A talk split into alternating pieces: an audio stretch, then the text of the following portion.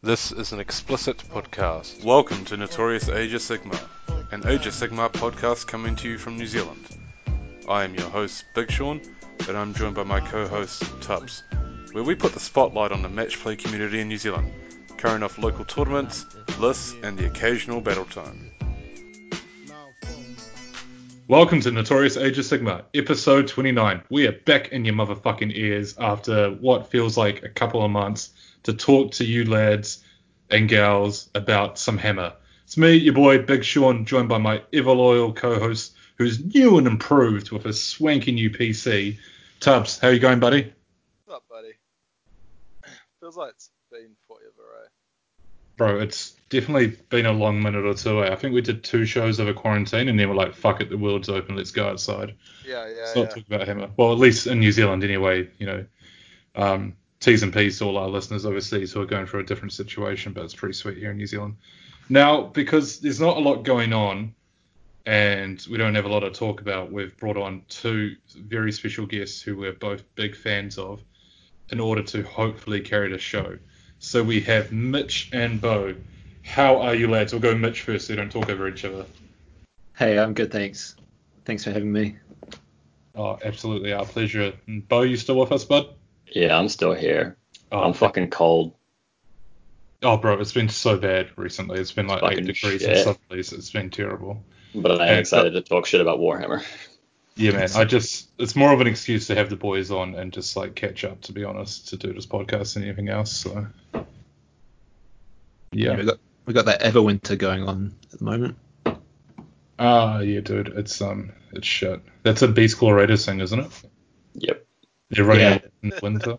Law. Yeah. Yeah. So, so you're saying people from the South podcast, Island right? the Beast, the Beast Claw Raiders, and they're trying to get up north or something because that's where the the win- Everwinter's coming from.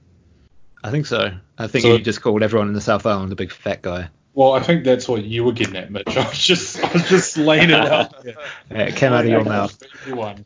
I, I know you've got some low key jabs there, but no, just making sure all the listeners knew where, knew what you thought about our, our brothers from the south. Yeah, good. Yeah. So, what are we doing today? What are we going to talk about? Um, we're going to try and cover off a couple of topics, uh, and we'll see where the ship goes. So, I guess the first part of it is because we don't do hobby and all that sort of shit, because that's just, I don't know, a bit dumb in my opinion. Um, we're going to talk about Lumineth Realm Lords because that's sort of hot in the news at the moment. So, I'm a I'm a OG Lumineth Realm Lords player from back in 1998. I think Bo is an OG Lumineth, Lumineth Realm Lords player from even before 98, probably like 95 or something. Bo, is that about right? Elves, elves, elves, elves, elves, elves. Yes. Yeah, there you go. Uh, so Bo's definitely been waiting for this release. Uh, Mitch has some perspective of playing against him because he actually played Bo last weekend, was it, lads? Yeah, on Sunday. Yeah. Um, just the other day. Yeah, so we're Thursday now, so it's still sort of somewhat fresh. And then Tubby I is obviously I fucking hate elves, light elves. Fuck elves. So... Get out. I can't wait to shoot all those stupid fucking hat fucks off the board. The most uninteractive game of all time. There's Technically 600 fucking dead. Go away. We'll start off with Lumineth, Ra- Lumineth Realm Lord. So maybe we'll just do quickly around the table, lads, um, of just initial impressions or wherever you want to take it. I don't know. There's no real structure to this. We're not looking to do a battle tome review because there's probably plenty of decent ones out there. Um, and talking about scrolls is kind of boring, but maybe talking about your opinions and thoughts of your impressions of the army so far and what you like or don't like about it. It's sort of an open platform. I'll start with you, Bo, given you're the man who's been waiting forever for this. So you want to kick us off with maybe your opinions of the the Realm Lords today? You know, five days of the battle tome or whatever it's been. Yeah. Yeah. Um. Fuck. I'm excited. It's finally out. I just have it sitting right here, and I just like looking at it. It's so nice. About um. Um. Now I think the models are fucking cool. Eh. Like I'm really excited to get my hands on them when they finally come out. Um. The rules are interesting. Like it plays like an old school Warhammer army, which I'm real stoked about because I've been playing since like fourth or fifth edition. Sorry, bro, I'm just going to interrupt you, which is real rude of me because I'm pretty sure I just said don't interrupt camps, but here we go. you said you really like the models, so you like the whole range? I like the whole range. I, I I like all of them. I'm into the big cow. I'm into the funky stone guard with their silly hats. Like I fuck with it. Um, Yeah, those stupid hats are fucking great. I love them. I They're love- so yeah, funny. And you know, like the Vanari, I think are really cool. The archers are awesome. The You're spears are great, even though they're fucking four and a half inches long. oh, it's ridiculous. But yeah, they're they're really cool. I personally I didn't like the Stone King when I first saw him. Um, or the Spirit of the Mountain, the big cow model. I when I saw it, I was like, this is gross. I hate it. But um, it's grown on me, and I really like it. He's so Um, funny. He's so yeah. cool. He's smaller than I thought he would be because there's a picture of him uh, standing next to a uh, a Keeper's Secrets in in the tome, and I was telling Mitch this on the weekend. I was like, it looks real weird because the the um the Spirit of the Mountain is like real lanky, but he's Mhm. shorter than the Keeper, and the Keeper just Mhm. looks like a fucking action figure next to him because it's just like regular human proportions, but like scaled up heaps. Yeah, he's only on what size base do you reckon he's on? It's not that big, I don't think. Is it 100 mil? Yeah, Yes. something like that. It's the next size up from a tree lord, I think. Yeah, it's just a round one instead of the oval one. But anywho, sorry, bro, I derailed you there. Yeah, the models are cool. You keep going on about what you like about the book.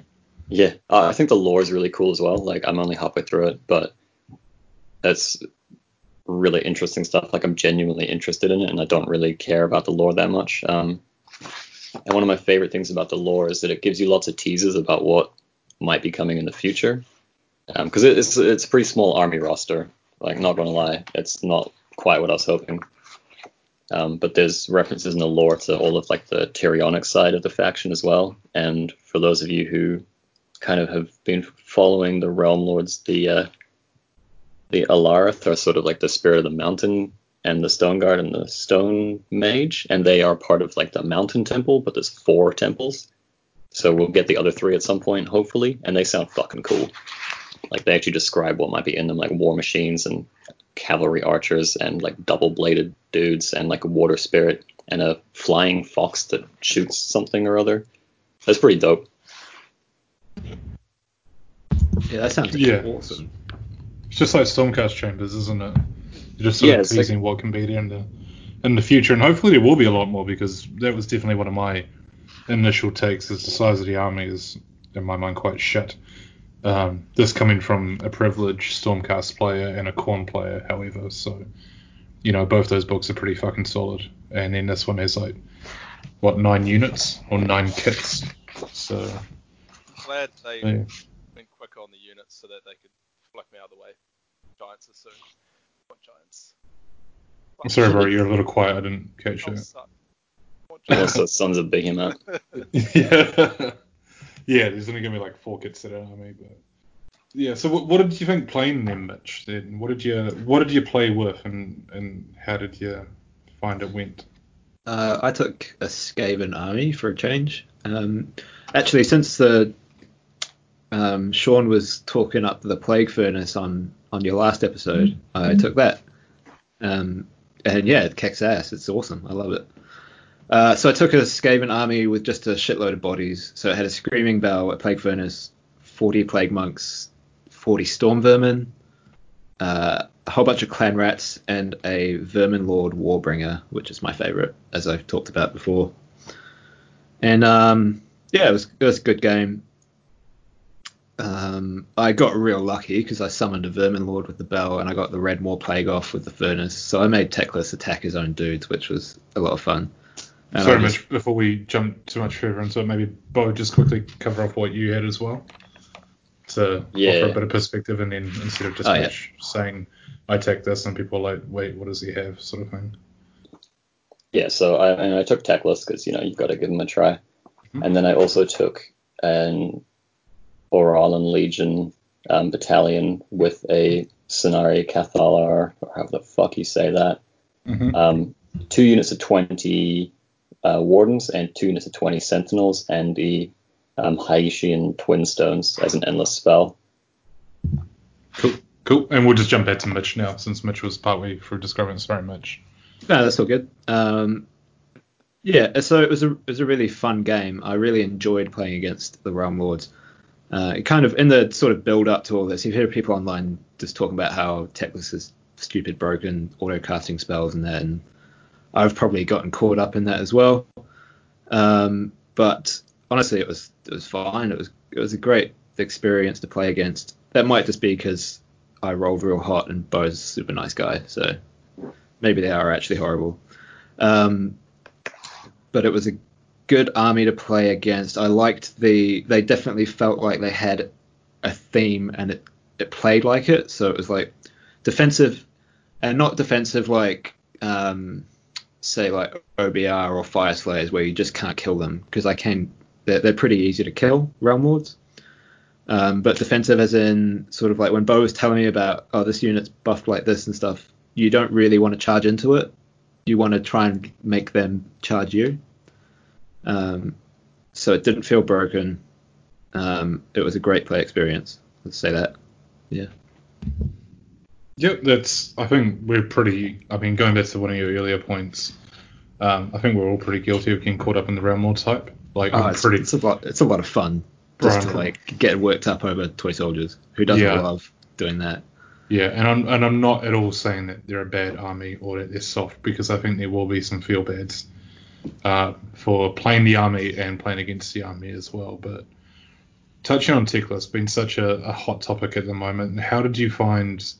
Like, were you able to kill him? Were you able to deal with him or neutralize him, or did you just sort of ignore him? Like, was he was he really sort of the the game breaking auto casting spells, big buff aura sort of centerpiece that everyone's talking about? Uh, he's real good, uh, but he probably feels about 660 points. Um, so every turn, I think Bo did the declared I'm going to cast four spells on a 10, um, and that that was fine. It was like okay, you just you just accept at that point. You're like okay, they're all going to go off on a 10. I can try and unbind them. I didn't have massive unbind bonuses, but I managed to deny a couple of them just from rolling well.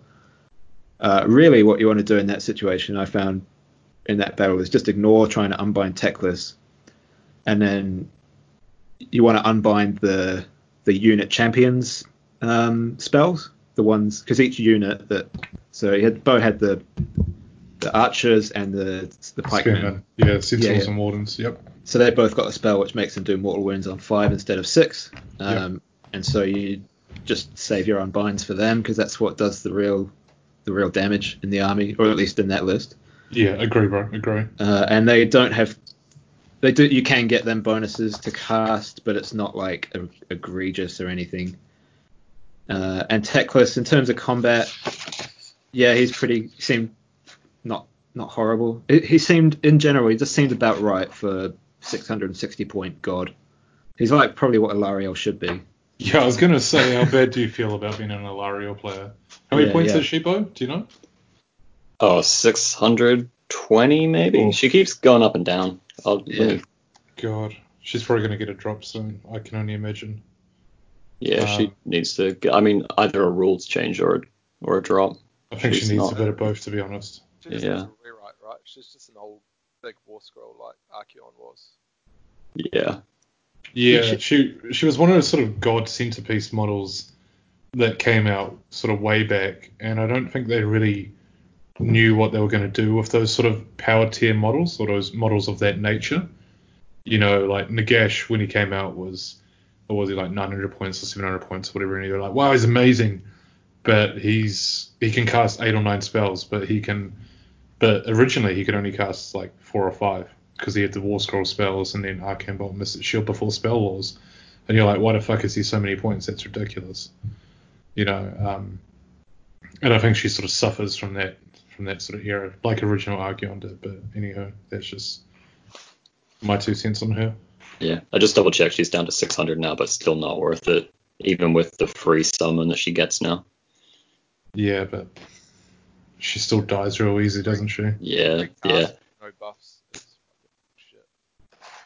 yeah. Yeah, bro. Any multicaster with no buffs is pretty awful, to be to be frank. Um, cool. So thanks for that, Mitch. How about you, Bo? Like, how did you find piloting the army for the first time? An army that you've obviously had a few days to look at the battle, uh, the war. Fuck, where am I going? The battle tome. You had a few days to digest the battle tome and look into an army build and um, give it a run against Mitch. How did you feel piloting it? Was uh, was it great? Was it shit? Was there a lot of learning opportunities? You know, what was your thoughts, man? Yeah, um, I mean, like I said, I really enjoyed them because they feel like an old school army. So, um, you got your ranked up troops and everything, and you kind of move as like a single force. You're not sending units off to do their own fucking thing because you'll just it won't work. Um, so, like, I really enjoyed playing them. Um, I find like I think they're in a pretty good spot, but I don't think they're like crazy good or anything. Like a you know, fuck the internet hype bullshit. Like um, because all of their damage comes from those mortal wounds. So it's like yeah, doing mortal wounds on like fives and sixes is fucking good and it's crazy, but like none of your other attacks are going through at all. So like the damage output is not crazy. They're meant to be played real defensively, and all of their bonuses are designed around like staying in those ranks and not charging which is real weird, and it's so it's not very good for getting objectives. And like I didn't have the damage output to um, sweep through like Mitch's army, um, but it was fun. Like it was just really fun getting to try all these new spells and having units that cast spells and being able to you know just shoot fucking 30 inches with archers is good fun. But um, It was yeah, fun. I don't know. Yeah, it was a yeah, yeah, it is a lot of fun.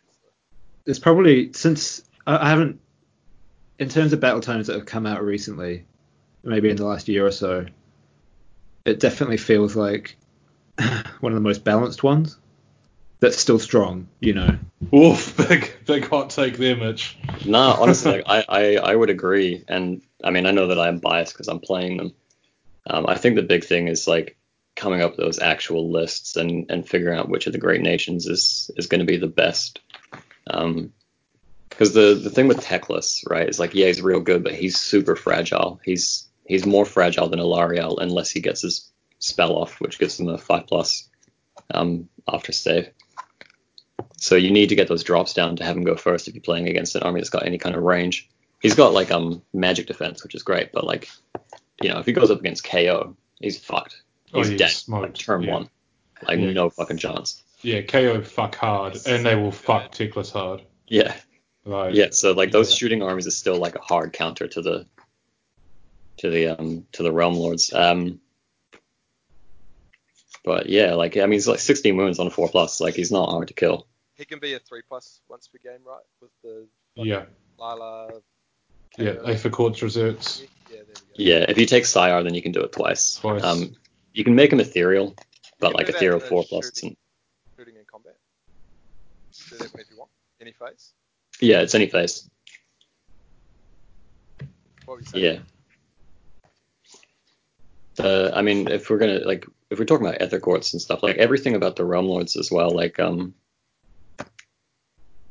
all of their crazy bonuses come with like a downside. So you don't just have like a, oh this unit gets a flat minus one to hit. It's like you get a minus one to hit if you stay in your ranks and you do not charge or run, and you can't pile in. Yeah, that's a that's a really cool uh, rule. I really like that. Um, just it it gives you that feel of a shield wall, and it's a good. I think it's a really good way to put that on the table and to put it in the game. Yeah, I think it's um sort of the the way that we might see books written from now on. Yeah, uh, yeah, I could see that. I could see that rule becoming more of a thing. Um, they might just be testing it out here or something, but Yeah, I wouldn't be Uh, surprised to see that pop up in other battle tomes in the future. yeah, similar kind of things. And also, if you if you've been paying attention to any of the 40k stuff, I know that they're different games, but the most recent rules they announced Not that different.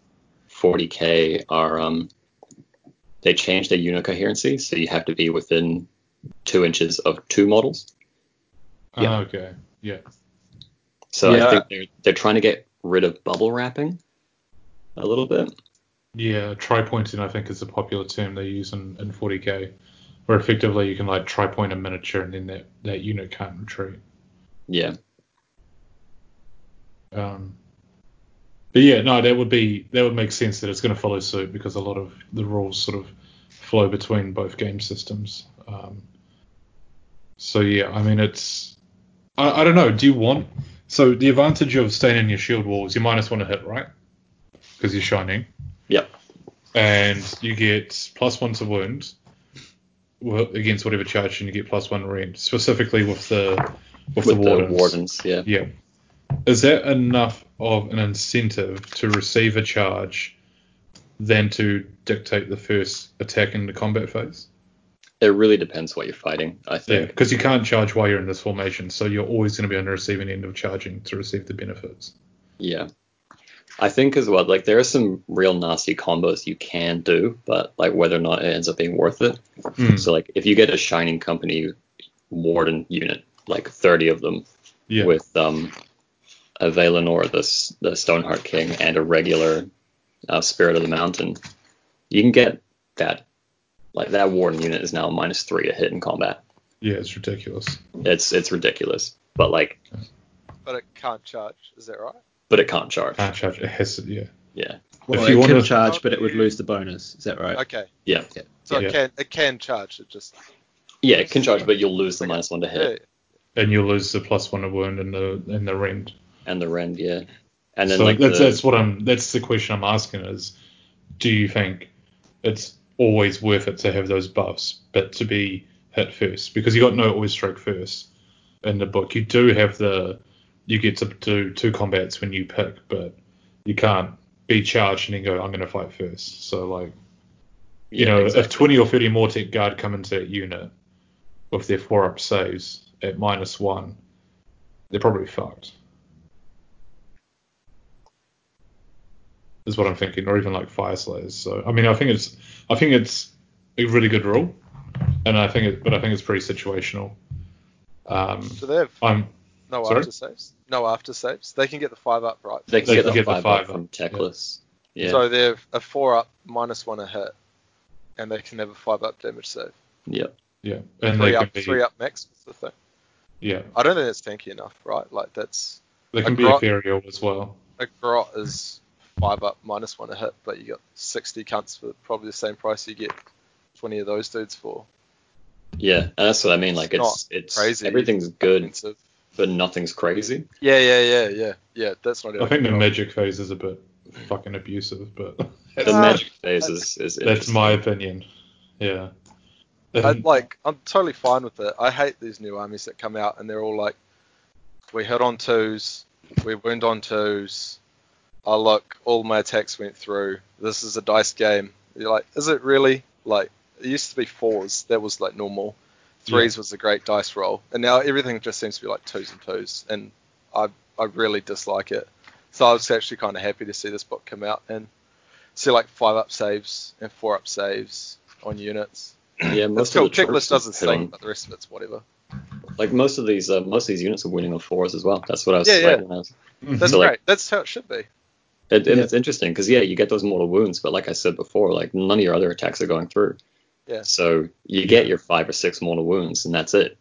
Yeah. yeah. Like and the the thing about war games is it's like the people that normally do well either can math everything out in their head because you know you got to work out the odds of the dice, um, or they have the experience that they've done this fight a hundred times over and they know how many guys they need to kill what and what's going to perform in what sort of way. But when everything's just going in the direction of oh, I hit on twos, I went on twos, I pile and attack twice. It's just sort of like well, I just delete everything. I roll 20 dice. I'm going to make you make 20 saves. So I, I really like the book. I hate the elves, but I think the book's good. Yeah, play, playing against it, I was quite surprised because I hadn't looked at every war scroll or every um every stat line. Um, but I kind of just expected to get pumped because it's a new army that I didn't know what it did. So I was like, oh, he's gonna smash me. Um, but then when it came to combat, uh, it was pretty just normal Warhammer, which I was pleasantly surprised at. Um, the I think the most damage in our game came from the archers, the bowmen um, which makes sense because you are the bowman. Um, but it was just those five up mortal wounds coming from 30 inches away. Those were fucking nasty. And um, Teclis's shooting attack was real good. Um, Yeah. So those were the things that felt like, oh, this this is the, you know, the pointy end of the army. Other than that, it just felt like pr- pretty even, really. It was cool. yeah, They're just and- one sorry, shot a piece. go. Those bow boys are just one shot a piece. Uh-huh. Yeah. one. Yeah. Can you make them fire twice or anything? Nope. Yeah. You can give him rerolls to hit though, so you're fishing for fives. Great, well done. Yeah. But the the leader is the leader doesn't have a shooting attack, which is a rule I think is real cool. So the leader doesn't have a bow, um, but he has um, like he gives them their no line of sight required ability, and he, he casts the spell. So he's kind of like his own little thing. I thought that was cool. like the um, the same guy in the um, the Bone Daddies. Yeah, yeah. In the command so you got like stuff. Yeah. you got your like your unit captain is actually doing unit captain things. He's not just a slightly better dude. He's not plus one attack or I Yeah. totally really fucking annoying overlooked that. plus I didn't realize he didn't have a bow. Jesus Christ. Yeah, yeah. He, I he doesn't just shoot. read the rolls like, the fuck's Mitch talking about? And I was like, ah, oh, he's right. Because I know the wardens, your, your high warden gets uh, he the gets the champion's blade, blade. and Yeah. you're like, why? It's worse. I don't want champion's blade because it doesn't do mortals. Yeah, it's the same with the the Dawn Riders as well. The champion doesn't get the same weapons. So Yeah. their unit of ten sentinels is only firing nine shots, so you're only getting an average of three mortal wounds. Yeah, yeah, and I mean traditionally the champion normally gets uninteresting rules to to your guys' point of he gets an extra attack, you know, and that's about it. It's traditionally it. It's like, you know, a hornblower might give you plus one to charge or run or something like that, or reroll ones. Um, the banner might give you something for battle shock, and the champion will just have an extra attack. So it is um, it is a different way of doing the rules, and yeah, you guys are totally right. The damage from the army comes from the mortal wounds from the from the infantry, effectively. Um, because the spells they don't have a lot of mortal wound output. I mean, aside from Teclis's, you know, his um one of his signature spells, what's it called? Storm of Searing White Light, which can do mortal wounds to like a whole army and is pretty abusive. Um, it's not likely just a sort of one shot or significantly hurt a, a monster or a hero. It's not like Yeah. Tzeentch, who have quite direct damage, high output magic spells, you know, like a gateway and then a bolt of Tzeentch and stuff like that, and an arcane bolt. We could say, oh, that guy has 10 wounds, I'll kill him this turn with my magic. Whereas Zesty, you could do probably 10 or 20 wounds to like an entire army, but it's all splash damage. And the rest of the spell lore is amazing, but it's all um, it's all buff stuff. It's all buff stuff for the most part. I do believe there is actually one or two defreeze or take a mortal wound spells now that I think about it. But it's an addition of into a buff. pretty good, but it's like a horde killing spell, but you only get ten dice. Uh, and that's on fives or something or sixes, is it? You take a mortal No, wound. you roll under the save characteristic, but ones and twos always It's fail. fail. Yeah. Okay. So it's kind of they're trying to balance a little bit. I did use it against Mitch and get I got seven though. yeah. So you're killing a bunch of rats. Yeah, which is like or fine, you know. grots or flesh eater court ghouls or whatever. So But like you know, you can't use it to kill a fucking three plus armor save unit because ones and twos always fail. So uh huh. Uh huh. um, Entomb's pretty good. Just a typical pick a model, roll over its wound craft. Oh yeah, and you slay it unless it's a six and they've got over six wounds. Sorry, you know it's d6 mortals, but Yeah. Yeah. So my my quick two cents of the army is um, I think it's pretty fragile unless you have the spell up, like Bo said. However, the army has so many ways um, and pretty useful battalions to get to sort of the two to four to five drop state, which is quite safe. Is KO still one drop tubs? Is that still Uh, a thing? Nah, the lowest you can really get it's like two. You can do one if you want, but you're losing shit. My list was like five, Yeah. So what would be an like average KO drop then? Is it like probably four or Okay. three. Yeah, Yeah, so that I think that sort of two to three number is a really safe bet unless you're playing against change host, um, because I reckon you could alpha the army off pretty easily, to be honest. Um, I think the magic phase is just flat out abusive, and I think people that don't have any buffs to cast, um, like my Stormcast, is just I mean they're outclassed in the magic phase anyway. They're like point for cast, the worst casting army in the game. Um, but if you don't have any buffs to, to your casting or unbinding, I think you're having a really hard time against this army, and I think they'll just do whatever the fuck they want with you, especially with Zaitrec. Um, because if you have Zaitrec and Teclis, everyone's casting a plus two, pretty much. And Teclis just auto does his, and then if you take what is the endless spell you took, Bo? Cannot The remember Twin Stones. Then yeah, then you can rotate it in a way that all your battle line are casting on like freeze anyway, on plus three, sorry, for spells that go off into sixes. So, um, Yeah. Are the endless think spells any good? I haven't actually looked at them. the spell lore or the No, the endless spells. Endless spells. um, I, I, haven't really I looked at them think, both. yeah, I can I can take that Twin one. stones Um, are good. The twin stones are cool because it's it's like kind of weird, right? It's a predatory spell, but it basically gives you a bonus to cost. So when you set it up, you put a d6 next to it with the one facing up, and each time a spell is cast by a unit within 12, um, you can increase the value of the dice by one. But you can also, if you're within 12, if you're Realm Lord within 12, before making the casting roll, you can say that you're going to draw from the power of the Twin Stones, and if you do, add the value of the dice, and then change it back to a one. So the way it's written is you can just keep it at a one and just keep giving plus one to everyone, Oh, that's nice. Yeah. or you can let it. Say, so if you cast it first with Teclis and then just get your other three spells up, then it's already at a four. But you get- wouldn't do that though. You would go Teclis cast it, and then maybe Teclis cast another spell, so it's plus two, and then like your Warden's cast with plus two, and then Teclis cast another spell, and then another set of Warden's cast again with plus two, Yeah. And you just rotate it that way. So you Or, can you know- easily get plus four on like a, quite a few units. Yeah, the army's got so many ways to buff to cast, especially with Zaitrec as well, because then that everyone gets plus one to cast for their first cast. And Teclis is the only multi caster in the army. Um, so unless you take it. the artifacts. Or Oh, the, to give him. yeah. Zaitrec um, gives you uh, additional cost on your general as well. The additional cast or is it additional? I know he gets additional unbind. Maybe I just Maybe it's just a, maybe it's just an unbind. No, I think it is just an unbind. You think you're right. Because I remember thinking, oh, this is Yeah. really good, and then being like, oh no, it's actually not that great. No, it's not. They all know like an additional spell, but they don't get an like an additional cast. Yeah, So, it is I mean- unbind. You're right. Yeah. So I played with Zaitrec and I just think it's fucking. I think the magic phase is just. I mean the hero phase is just so fucking abusive, and Yeah. I think the army has a somewhat safety bubble rolled in because you can get an army to sort of two to three drops pretty easily. Uh, especially if you take Teclis because there's a whole lot of points, and the battalions are super useful where they're taking units that you want, like battle line.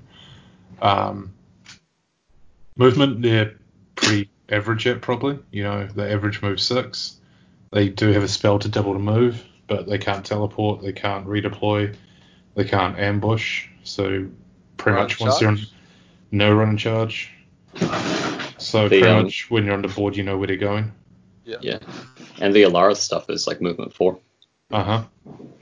I really want to. I really want to get those guys like in a list that works. I think you can take a double Alarith Temple and have it work, but again, super defensive because he's sitting there like minus two rend, but moving four inches, so can't do much.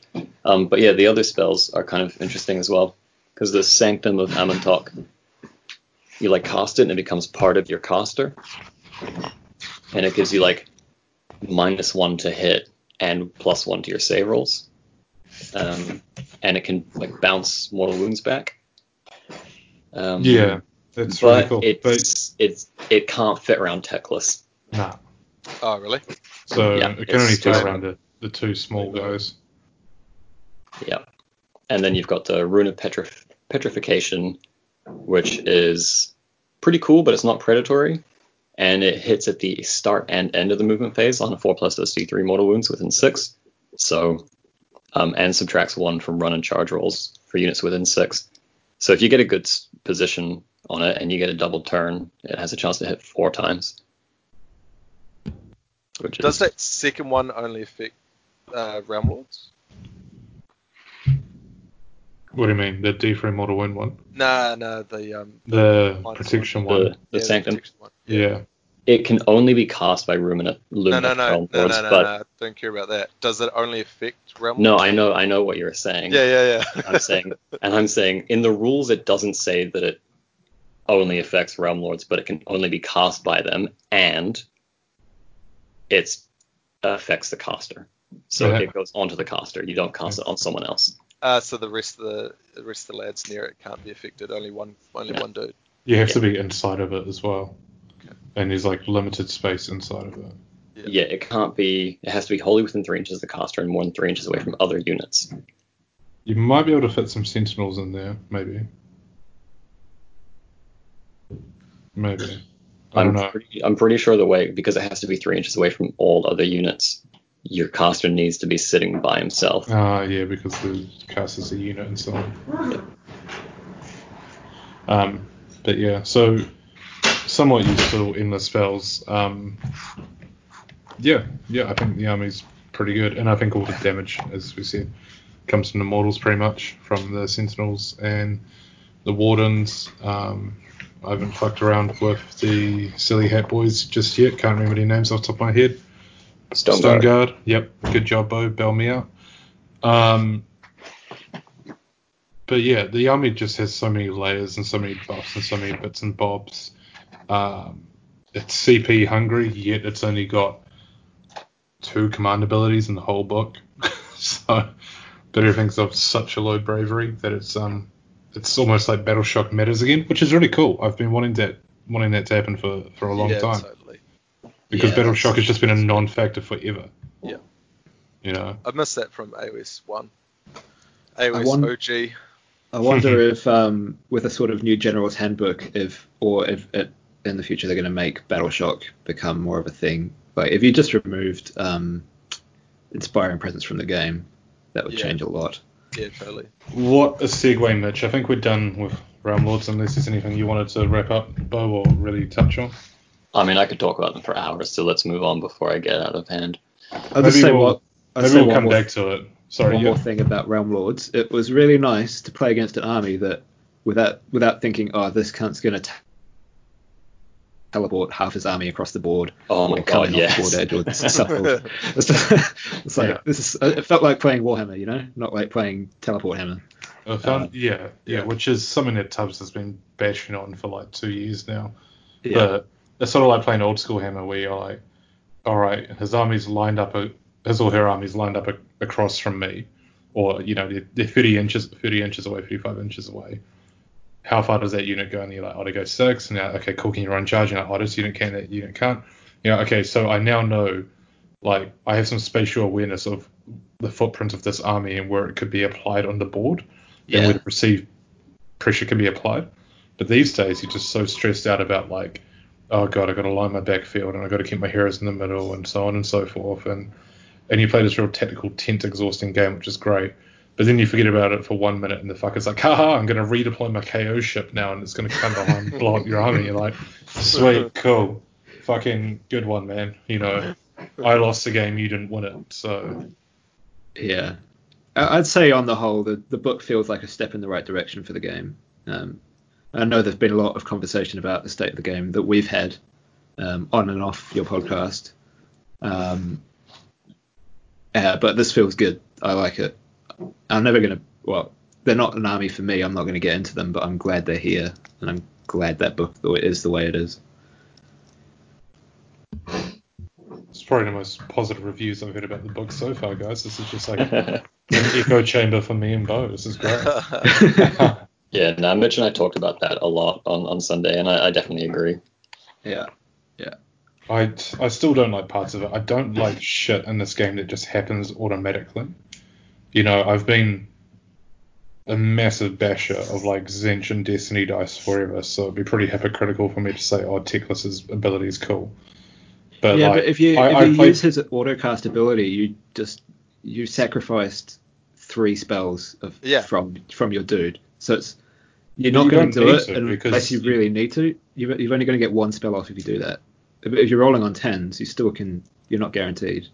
Yeah, but for like 95% of the armies, a 10 is effectively a guarantee. yeah, but that's playing a casting army is exactly like that. Yeah. Like, no. If Yeah. you've got like plus two, plus three to cast, nobody fucking stops you anyway. Like Yeah, it doesn't matter, and it's only it's four spells at ten. It's Yeah. I think Nagash is still a stronger Whatever. caster. like yeah, it's Yeah, I think the acts like existence of magic. Nagash is why we have Teclis. Yeah, and that's and that's why I say 95% of the armies because Nagash can do it when he's not hurt. Um, because what does he get? Plus three to unbind? Is that right, Mitch? yeah, yeah plus Or three. anyone who knows? Yeah, plus three. And so an average dice roll on 2d6 is what seven. So you need you need to roll an eight effectively, and he's unbound, which is slightly above average.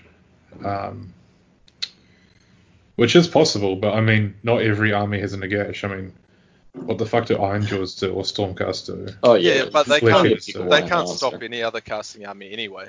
They No, can't, you I know, do that- it. they but- can't do anything. Okay, But, like, so if that's, you that's got- probably a bigger issue for me about the game in general outside Yeah, yeah, of yeah. I don't like that Teclis just does something because when I used them in the one game I played, I'm just like, cool, bro, I'm just going to do these four things right now. And my opponent was like, and Joe was like, okay, cool, Yeah, go ahead. he Tell me what you're doing. And I'm like, He "No." doesn't have any massive like unbinding potential, does he? Uh, he, he gets plus unlimited one. unbinds. Yeah, What? he's got Plus unlimited one. unbinds. Yeah, Wait, unlimited or plus? one? unlimited. unlimited that's- and that's plus fine. one. No, don't. Uh, that's And he's if he's inside tech, he gets plus two. Well, I, you know, like I think that's a lot more. Uh, I I think that feels a lot more shit to play against Yeah, somebody so, with really good unbinds. So if you bring your uh, dot caster, you're trying to get Mind Razor off, and you go go against Nagash, he's got plus three. You're never getting anything off. Yeah. That feels shit. But if you go against an army uh, with massive pluses to cast that you can't stop, but they don't have any pluses to ca- uh, pluses to unbind against you, at least you get to play your game. He gets to play his game. It's all good. he's also got an auto dispel. Uh, He's once got- Yeah, he's What? got an auto unbind and an auto dispel auto and an endless spell. spell. Yeah. Yeah. And if you're inside tech, then your whole army's got plus two to unbind in this spell, which Okay. I think is the best one. Just Well, that that's pretty good then, yeah. yeah, so they like to like, fuck in not- the magic phase, is what I'm saying. Like, He's he's, good in the magic phase, but I don't know if he's like that. he's not a combat monster. He only moves 12 inches, which degrades. Which I know I'm saying only 12 inches, which is quite far, but I was maybe expecting sort of like a 14 to a 16, to be honest. Yeah. Um, and he, he's a he's a cool model, and he's got there's no way to heal in his army at all. There's no healing. So once you start taking wounds, you sort of start feeling them. However, assuming you have Teclis's five up spell off, your army is you know a third tougher technically. So you got a third more wounds, but um, but yeah, I just don't like shit that just happens automatically, and I'd be a massive hypocrite to say, oh, this is okay because it suits my agenda. But Yeah, I, I think that's totally fair. Like it is a bit silly that you don't have to roll for half of his shit. Um, but like there's so much of this shit in this game already that you can't stop. Like think of all the people that have like uh, prayers that go off on a two plus and they get to reroll ones anyway. There's no way to stop that. oh yeah, you can't stop prayers at all, and it's it's Yeah. totally and it's some of those cool, yeah, some of those prayers are fucking broken too. Oh, they're so good, right? But he, I mean, he doesn't sacrifice anything. You know, if it was like one He's spell can't be unbound. 660 or points though. Yeah, but Yeah. he's he's worth it. He's like he's so good. Yeah, he's worth it because he has his auto cast. Yeah.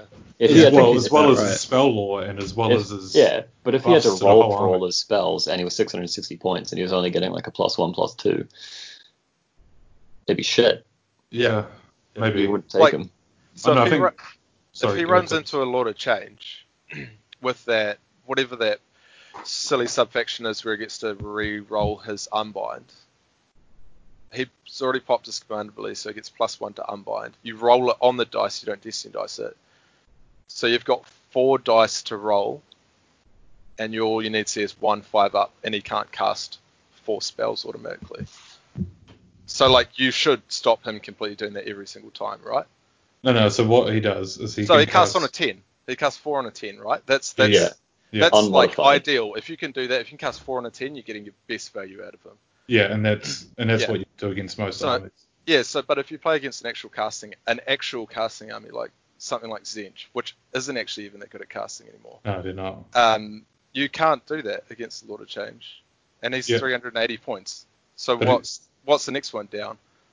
Is it three spells on a something or is it two on Uh, two 12? spells on a twelve. So he can only cast two spells on a 12. That's you're only casting two or one spells against Tzeentch with Teclis.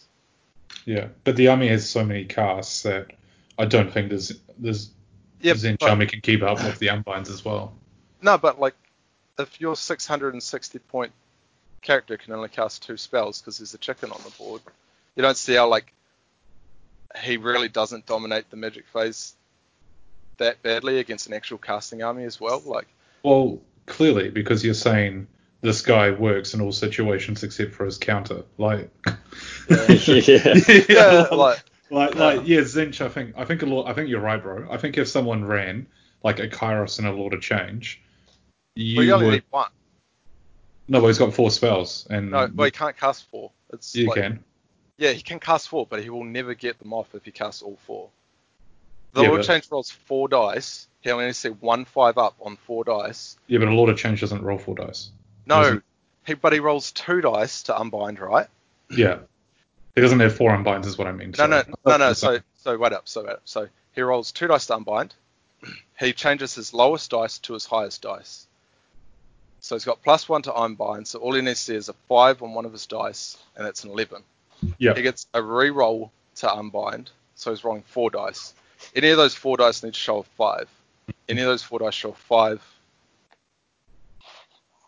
You Yeah, don't get your unbinds. cast off. Yeah, He's still only got he's still only got two unbinds, and Teclis has four spells. Yeah, so but the Lord Change can only do that twice. Is what I'm saying. half of Teclis's spells go into keeping him alive. Yeah. So Yeah, you just go, you just, you just, if you're playing that Lord of Change, you just go, okay, I'm going to unbind your um, Shield of Teclis, Yeah. and then you just shoot Teclis off the board. And then if you if you can go first as a Realm Lords player, which you probably won't against the chain shows because there'll be one drop, you just do um, Total Eclipse and you're like, sweet, every time you spend a CP, it's two CP. And Doc is Doc. I mean, not Doc. Tzeentch own an army that are known for having lots of CP, so all of a sudden they need sixes on their on their dice instead of fives because they're not getting the plus one to cast and unbind and so on from their command ability. So I do think Tzeentch is a good counter, especially if you have like a Kairos and a Lord of Change, because then you've got five attempts to unbind each spell. Not each spell, but you know, five attempts to unbind. Uh, I think Kroak is the other obvious one, but from what I understand, he has to spend CP to get all his buffs. Is that correct, guys? Help me out. don't know. No idea. I don't Okay. play Dynasty Wars. I feel like I should know, but I'd never really use Kroak because I think he's kind of shit. Yeah, and then uh, there's Nagash as well, which is the other obvious one. And how high can you get Skit Tubby for unbinds? Is it two plus? Uh, it's not even that high. Yeah, it's two plus, make you minus two, so it's like plus four really max. Yeah, If you can even be affected by it. yeah. um, Kroak is like plus one to unbind, but their whole thing is like unlimited range on it, so he's not going to be able to unbind shit. Yeah, so really he needs to roll tens to even with his plus one. So yeah, I don't know. I've got mixed feelings about him. Maybe when I'm like smashing cunts and taking names of him, hopefully in the future, I'll be like, oh no, this is fine. But at the moment, I feel like it's a bit. I don't know. I- as I- as I was playing it, I was just like, I'm doing this because I can, and I'm like, oh, I don't like that in myself, but I'll still play him. Yeah, I think on, on paper it seems really good, but in practice it's not going to be as crazy as as it appears. Yeah, ha- having played against it with with Skaven, who I didn't have any bonuses to unbind. Maybe turn one because of my Norholds, but I think I've moved off them. Uh, it's, it's fine. You just accept it, and you be like, he's going to cast four spells, so I'll put my efforts into doing other things. Um, and it didn't it didn't feel bad, and I I'm someone who's really easy to get butt hurt over Warhammer, so especially in the hero phase. Yeah, and like I Um, wouldn't take Teclis to a fucking friendly game in most cases, but I, I play competitively, so I'm gonna fucking bring him. No, it's fine. Yeah. It's fine. We'll see. We'll find out. We'll um we'll find out when we have a bit more experience instead of just having the one game under our belt. But Yeah, I, I hope he's a non-issue because um I've been looking forward to something. So has Bo. Um, for a long time now, ever since we found out back in December or whatever it was. Um, and I don't know. I was going to say something, but then I started reading it. and I can't multitask, and I lost my train of thought. he'll, he'll Um, have his oh, no. counters and he'll be a hard counter for other stuff. Like it's gonna be a mixed bag, I think. Oh, if you can alpha him, he's fucked. If you Oh, can take absolutely. turn one alpha, he's fucked. If you can like Gav bomb him, or not that anyone does that anymore. If you if you play KO, I think you pretty much it's GG. Um, because you got no pre-game moves to really space out the board and stuff like Well, that. his, um, so- the other thing to remember as well is like the the spells are good buffs, but none of them are like crazy damage dealing. So, like him casting four spells isn't gonna like tear your army to pieces. It's just gonna like be mildly annoying. Yeah, Ah. that's that's right. It, it didn't. The four spells didn't fuck me up completely. You know, like Bo said, but two of them go into just making Teclis a bit better or making the army better, and then maybe some mortal wounds. Um, it did like compared to playing like Tzeentch Chain Host or something, it's fine. I could, yeah, no complaints. Yeah, it can't seem more uninteractive than some of that other stuff that's come out. But, Yeah. Yeah. And looking at the book, I'm totally happy and fine with that book. And looking at other books, they make me not care about competitive Warhammer as much as I used to. Mm. Yeah, I feel that. I think playing against Realm Lords, um, you know, once we, I haven't played against them obviously, but down the road, I think people will view him as a grindy attrition frustration army. Um, and what I mean by that is that they're they're grindy in the fact that they're resilient and there's not a lot of the output comes from the mortal wounds. So if you roll, if you have like 20 wardens, 20 spearmen, you know, and you're rolling 40 dice and you pop off with sort of 10 15 mortal wounds in one turn on fives, you're like, shit, that's a lot of burst. But otherwise, you're not doing a lot of damage outside of that because you're wounded on fours with no rent. And it's the same with the Sentinels. They're only one shot, as we said. Um, so if, every now and then you'll get lucky and get a big swingy roll, but like Teclis will put out his five up ward save, so everyone again is instantly more resilient. Um, he'll total eclipse you, so every time you want to use CP, you got to double it up. So that's gonna that's effectively that's immediately affecting your resource of CP to you know pass battle shocks or to reroll charges or whatever or whatever inherent command abilities you have. Oh fuck up cats. Um, you have you know within your army, and I think they can just sort of sustain that over a long period of time. They can make units double move. They can make people ethereal. You know, I had a Stone King and I chucked him into um, my opponent's half my opponent's army, and he lasted the whole game with his ethereal save and with his minus one to hit because he's just standing there and his his sort of low output of damage. So um, I think that's what it will start to become. Is it's I don't think you'll table anyone in one or two turns with Realm Lords, but I think you'll have, you know, if you're playing rather defensively and playing around Teclis, I think you'll have a decent chunky army left sort of turn three, four, and five, unless you get Alpha turn one. Um, I think the way to deal with Realm Lords, honestly, is like if you can kill Teclis, kill Teclis. Otherwise, just cap objectives because Realm Lords are Yeah. not great at capping objectives. They can focus like one or two, maybe, because you it, in order to get all these bonuses that you really need to make yourself survivable, you have to play condensed. Yeah, that's that's what happened in our game. I didn't really kill that much of you. I just put bodies on the objective and was able to do that better than your army could. Yeah. Yeah. Um, I do want to try a Dawn Rider, Dawn Rider Lance and just run like three units of ten Dawn Riders around the board and just like propelling them one at a time with Teclis been like, sweet, ethereal, rerolling once, you know, Mystic Shield, 20 double movement move. spell. Yeah. See you later. You go. Yeah, I Okay, want to turn two, go. this unit go. Turn three, this unit go. You know, and just do that and sort of.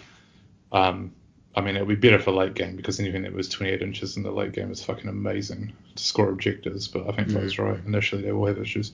Anyway, that's probably enough Realm Lords talk. Tubbs Yeah. has probably gone to sleep or fallen into a chicken coma.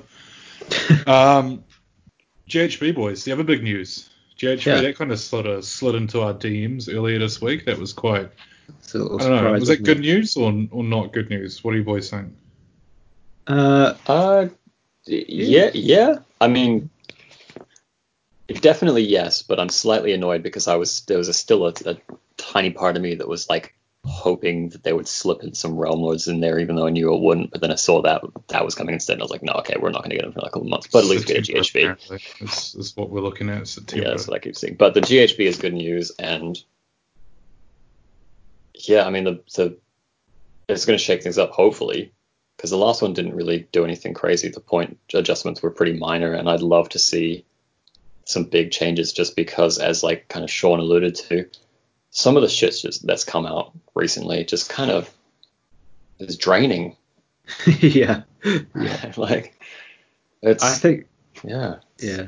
like my yeah my problem with AOS at the moment it's not the points I don't think the points can really fix it. it's sort of the direction the game's taken it's sort of like every book has subfactions one subfaction's better than the rest the subfaction gives you your command trait your artifact your la-di-da it's got a good battalion you take the battalion the battalion picks your units for you the battalion tells you your game plan I wrote a really good list. Look at this. No, you, you didn't.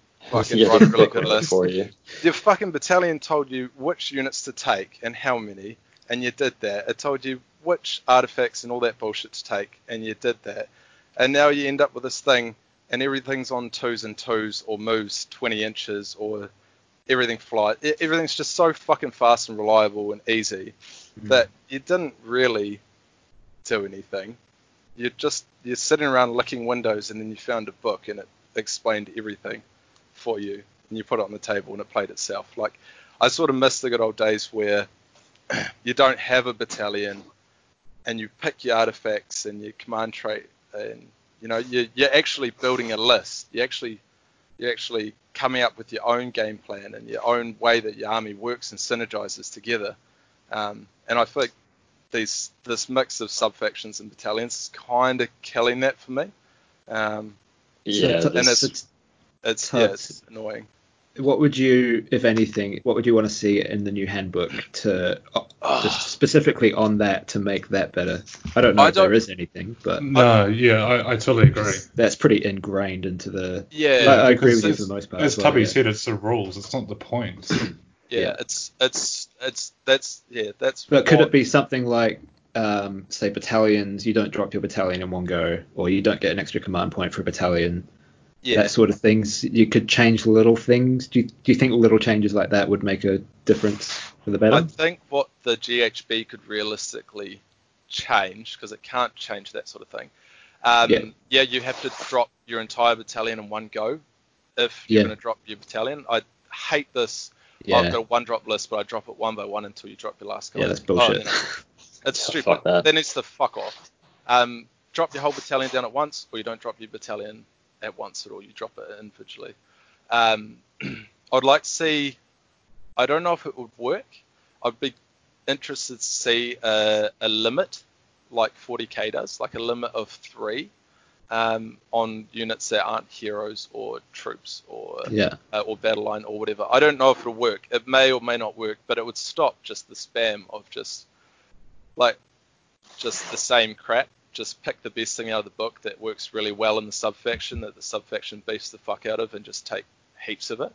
Um, 'cause 27 it's, years. Yeah, it's Is just you're talking- it's just brain dead to watch. Like, hey, that's three units. Fuck you. Yeah. It's or maybe like smaller unit everything's sizes got then. it's like give give you some salamanders or you know or flamers or whatever and just take heaps of units of them like it's Yeah, really boring to look at on the table um, but yeah you could have limit limit unit sizes um, more harshly and then put put in those restrictions that you can only take three of a unit or four of a unit either but you know really cut the limit the unit sizes down that could help um, Yeah. but yeah, Like- I think I think the problems are past points. I think they're too ingrained into the individual into the individual books, and I think you need FAQs um, Definitely. and a new direction to to fix sort of where I Yeah. see it's going that I don't like. Yeah, no, 100%. I, I agree with everything you said. I, I should clarify that like I'm excited about points changes just as a stopgap to maybe cut down on some of the most obscene shit until we get a big reset because I do think we probably need a full reset, and that's like like not just an addition change because the old books would still Yeah. be used, but like everything needs AOS to fundamentally change. Yeah I'm looking forward to an AS, AOS three more than a GHB when it comes out. You know. Yeah, They definitely. should just call it Age of Thanquol and be done with it. Yeah. Like, stop having everything fight at the start of the combat phase. Stop having everything fucking teleport. Oh man, Like, teleports. it's- Fuck teleports. It's oh, so annoying. like it. You know, it used to be like a couple units could ambush. Like when Beasts of Chaos were the only ones that could ambush, you were like, sweet, that's fine, whatever. It's like an Ungor unit, no problem. And now I can deep strike my entire fucking Deepkin army and get a plus six to charge. So I'm I'm Yeah. guilty as hell of all of this bullshit. But like, I would, I would Just automatic be shit. fine with not doing it if it wasn't in the rules. Yeah, well, you just oh, you're doing that bullshit to keep up with the arms race, right? Yeah, Um, because you want to be playing competitive games, and there's nothing wrong with that. But if they're sort of like, if the arms, if they took away our, our nukes, we'd still enjoy Warhammer and we'd still play, and we'd just play to what Yeah. we had. Yeah, But we we could, it could be a lot more enjoyable I For everyone, what yeah. yeah. Did I Um, see? Um, Because we still do love it. Obviously, we're on here talking about it. Yeah, but it could be better, I suppose. Hundred percent. What's that, Tubby?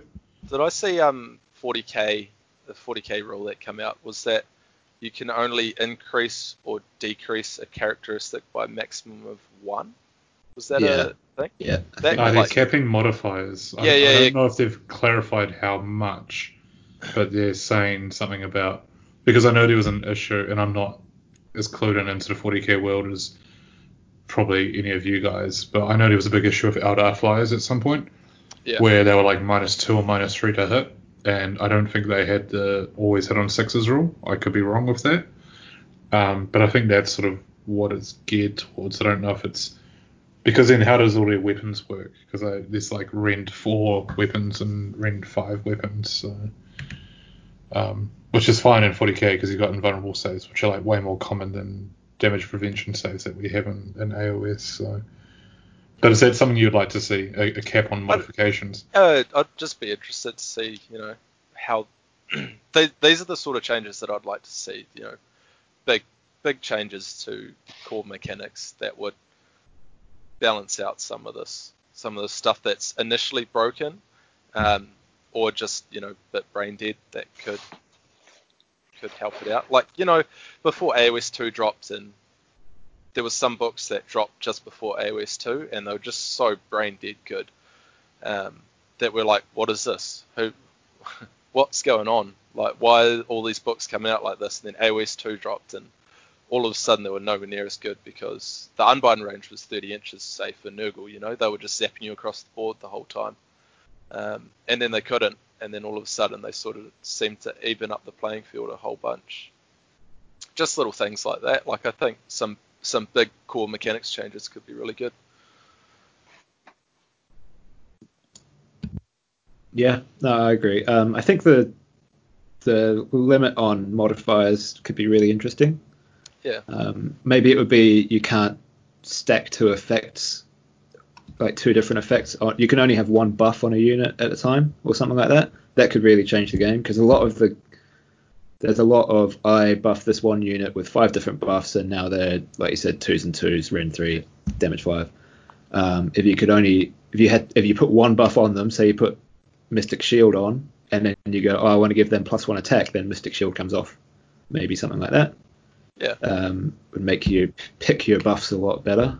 I'd, I'd like to see it lean towards like that. I think if you put something like that in the game, you'd see the game lean towards more of a um, MSU focused uh, sort of buffing meta, lots of rather units. yeah, rather than just a Death Starry sort of thing, which I feel like sort of going on. Um, That'd be cool. I like that.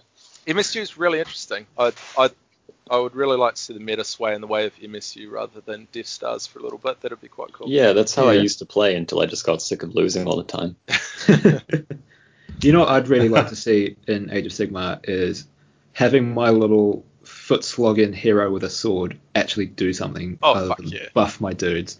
I want to see him get stuck in and have a fight. Maybe have a duel with another hero.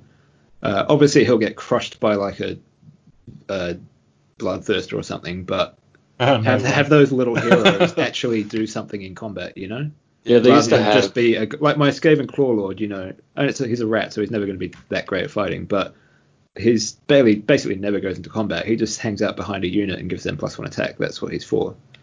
Um, or like the Death Master, who is like an assassin who I'd never put into combat with the intent to kill something. Um, I'd like to see that that change. Yeah, I I agree, much. I think um, there's very few small scale heroes that actually do anything. Even the medium scale ones, like Mhm. if you're a monster hero, then yeah, sure. But we're not talking about that. The only thing I, I can think of is like Liege-Kavalos is pretty good, and he's sort of a I don't know how many points he is, but he's a sort of smaller scale hero. Yeah, he's on a mount, but he's like you know seven wounds, but nine if you put him in Petrifex or whatever, and he's a bit of a boss. Um, you know, that's sort of the same as the Achillean King, I guess, sort of in that range. He's a but- similar price range for. Yeah, Yeah, the Achillean King's a good feel for a hero, I think. He is a sort of medium sized. But if you could have like a version of him on foot, Oh, these all foot heroes are shit. They're all Yeah. five wounds or six wounds. like those chaos dudes, the Slave to Darkness, Darkoath Chieftain, and the War Queen, they're both sick models. And when I first got into Age of Sigmar, I was like, I'm gonna buy that little muscle dude, and he's gonna kick ass. And he doesn't kick ass, but he looks like he should. He's got a giant sword. It's like playing Bone Reapers and someone charges in their like bone, um, not bone bone splitters, and someone charges in the fucking hero version with the swinging the axe, and then he's just shit. the and you're like- savage, Yeah, the savage boss, orc whatever boss, it is. Yeah, yeah. and you're like, cool, sweet, do it, go Oh, for it. That's a good comparison. Um, not the Maw-krusha, the fucking orc boss on foot, Iron Oh, Jaws yeah. guy. You never see him, eh? What's his name? I can't remember. Mega Boss, is that it? Yeah, he's just a mega boss. Yeah, yeah. Like he is pretty pretty decent. Uh, I'm guessing that's sort of the level you'd want foot level heroes to be at. Mitch, is that about right? Uh, I'm not sure if I've ever played against that dude, so I don't know. But if he's decent, yeah, he's just pretty decent dude in combat. Like, so you wouldn't want if he went into a unit of battle line, he'd kick some ass. You know, he might Mhm. not wipe the unit, but he'd kill more um, than not.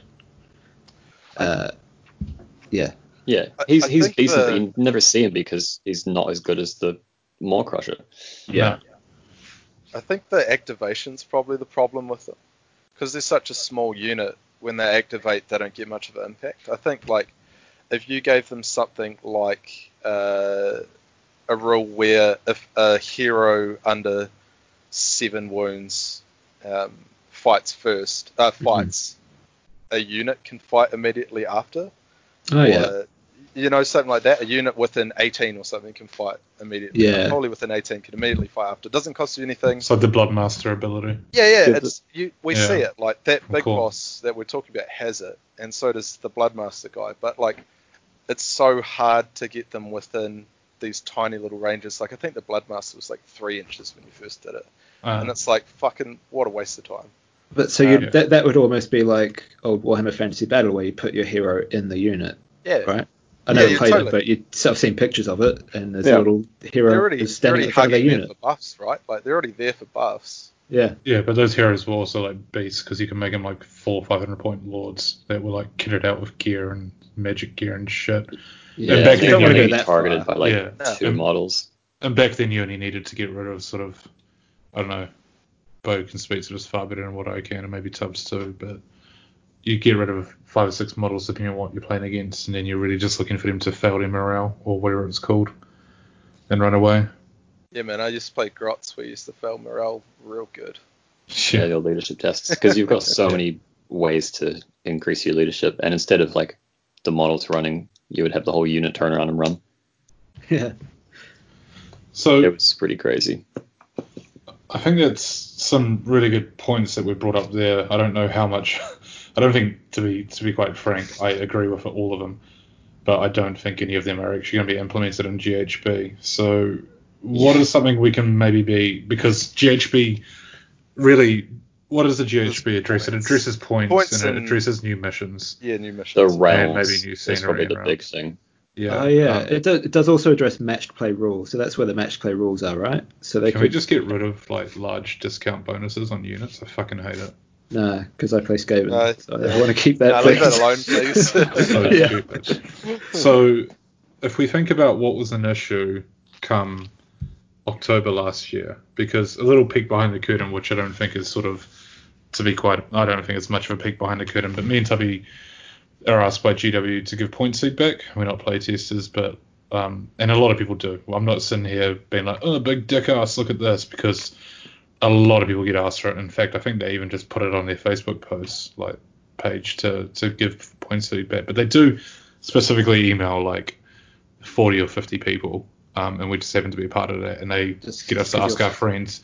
And this, no, that's not it at all. I complained to them about something, and they put me on their emailing list, and that was literally it. Um, so it's, it's so I got my foot in the door. Um, yeah, where was I going with this? So, and and they asked for this feedback in October, and I think they give you a deadline of late October. They normally ask you early October, and then they ask for it at the end of October. And I mean, maybe they've already made their minds up, but at that point, I think any like overwhelming changes that they need to make, they made points wise in that December FAQ where we saw changes for like Slaanesh for their depravity and stuff like that, right? And there was a couple of points changes, drops in the December FAQ last year, but so we need to think about what was an issue in this time last year, effectively. What was everyone bitching about this time last year? Because that's what's going to be addressed in the GHB. Because the GHB was probably completed in February, would be my bet, January or February. Yeah, definitely. Um, and obviously with COVID fucking up everything, it's been released now. And I mean, to be fair, they normally they always ask us in October for feedback, so they normally like to release it between June and July. So, you know, what was an issue back then that realistically might get looked at now, which is the issue with the book cycle is that there's like a nine month delay.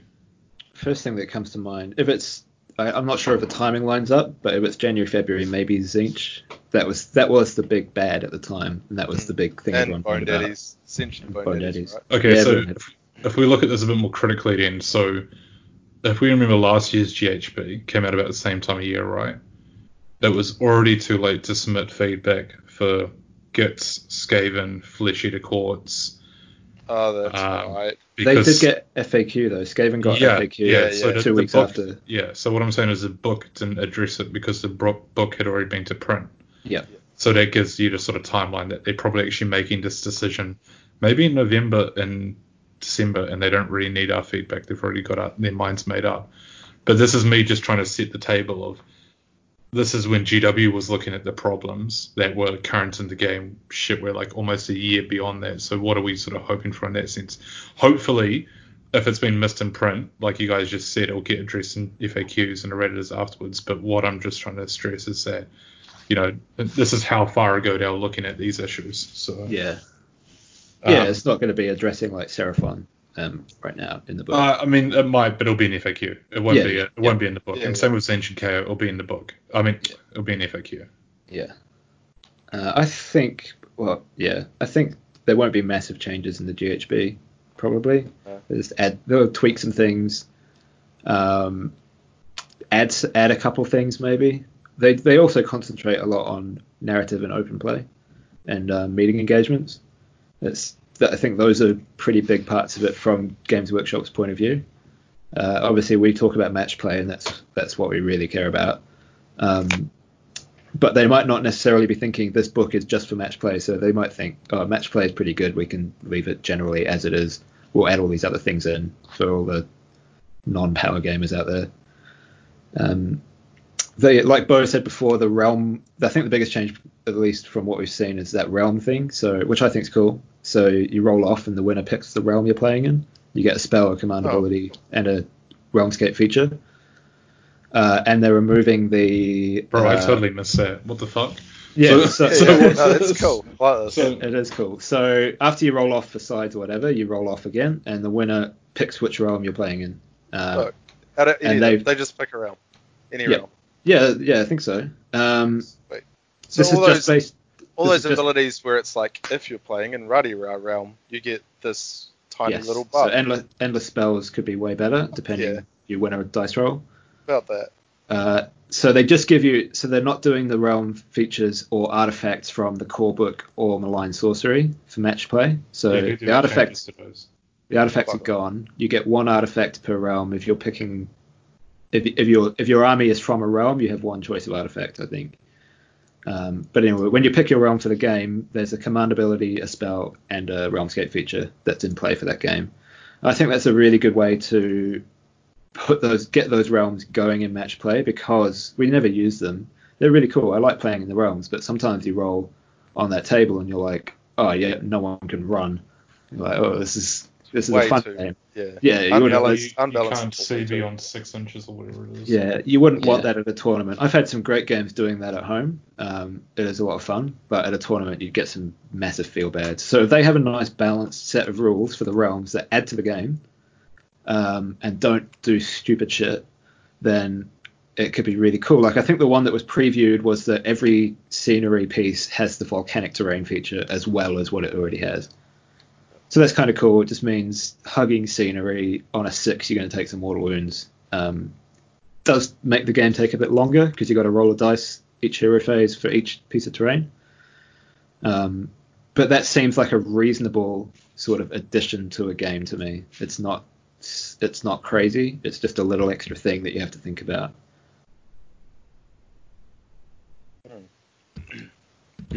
So significant changes. I think the realm artifacts can go, to be honest. Um, Yeah, Yeah. yeah, I think they're done. Everyone's, yeah. everyone's bored of them now. They've And I, and I mean, they just, in my mind, they bring mid to top tier armies up, I guess you'd say. Um, most armies have access to artifacts these days. Um, artifact lists seem to be getting smaller. I mean, I look back at my Stormcast book, which is two years old now, um, because that's when AOS 2 dropped. And there's like fucking 50 artifacts in there. There's six combat ones, there's six defensive ones, there's six like magical ones, and then there's wizard ones, and then there's totem ones, and there's priest ones, and it's like, what the fuck? Hmm? You and know, then you just bring Aetherquartz Brooch. yeah, that's it. And That's and you take a it. I'm like, subfaction, so you don't get a pick anyway. I'm like, all right, I take a subfaction, so I have to take this one, and then I want a battalion because I want to get a brooch or Yeah. uh, amulet or whatever it is. Um, Yeah. I mean, the Realm Lords one, I think there's like six artifacts in the whole book outside of the nations. Is that right, Bo? Yeah, yeah, and and most of them are shit. Oh, they're yeah, they're not very good. The Phoenix Stone one is the funniest one because just you can bring Teclis back to life. But you can't give it to Teclis, can you? No, but it doesn't affect the uh, the bear. You can use it on a hero within range. Can you?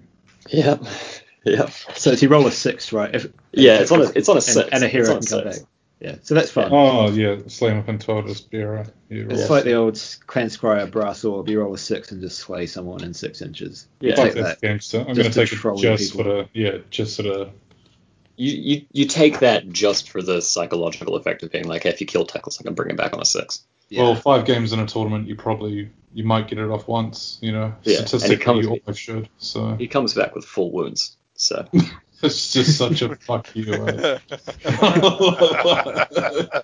it's just such a flex. You know? it's so it's so Just funny. get it out on the table at that Yeah. point. yeah, yeah. But yeah, no, I- like I was um I I I think I definitely agree with like what Sean was saying earlier with um like when you take a sub faction, you're so limited in your choices. Like I miss having that choice. That was what was so great about Warhammer Fantasy is you were playing for paying for like individual models and you could put artifacts and like weapons on each one and it got a bit too micromanaging, but you you could build a list that you wanted.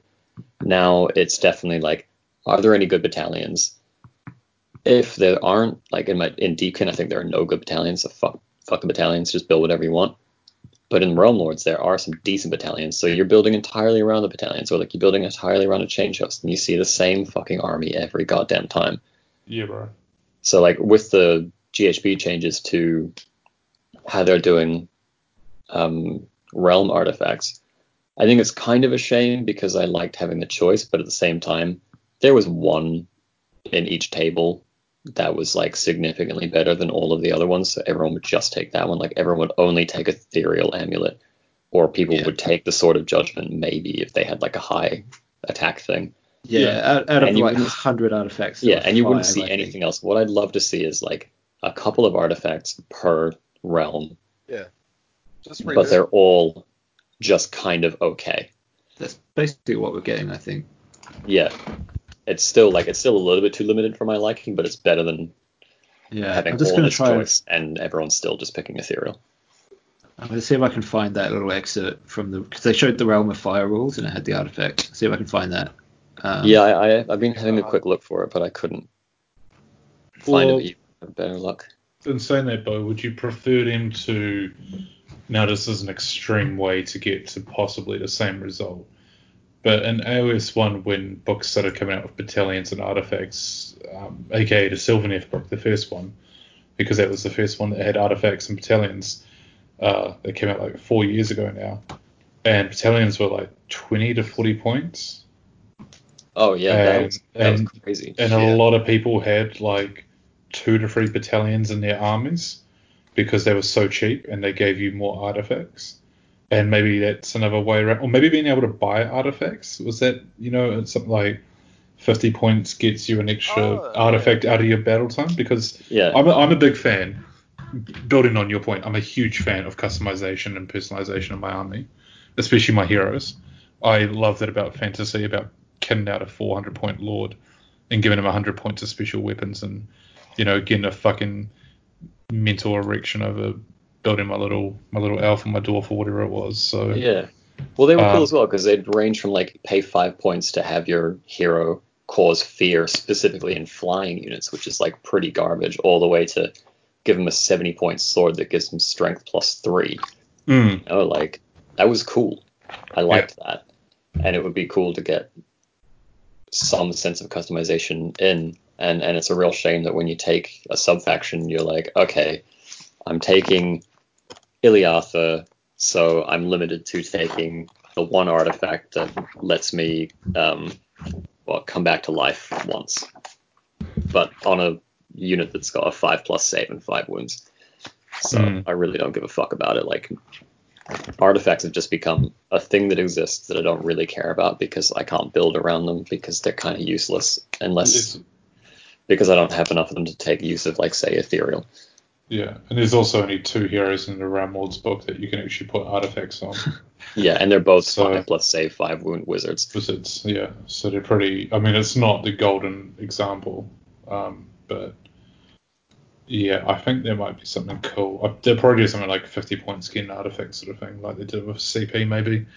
I'm not too sure, but I would I would endorse that because I think that would open it up to having less cookie, uh, cookie cutters and more sort of people trying to beat a special snowflake and coming up with a new jank combo because Yeah. like Mitch said, there's a hundred artifacts out there. Or wait, there's there's eight realms and there's twelve artifacts to a realm. Is that correct?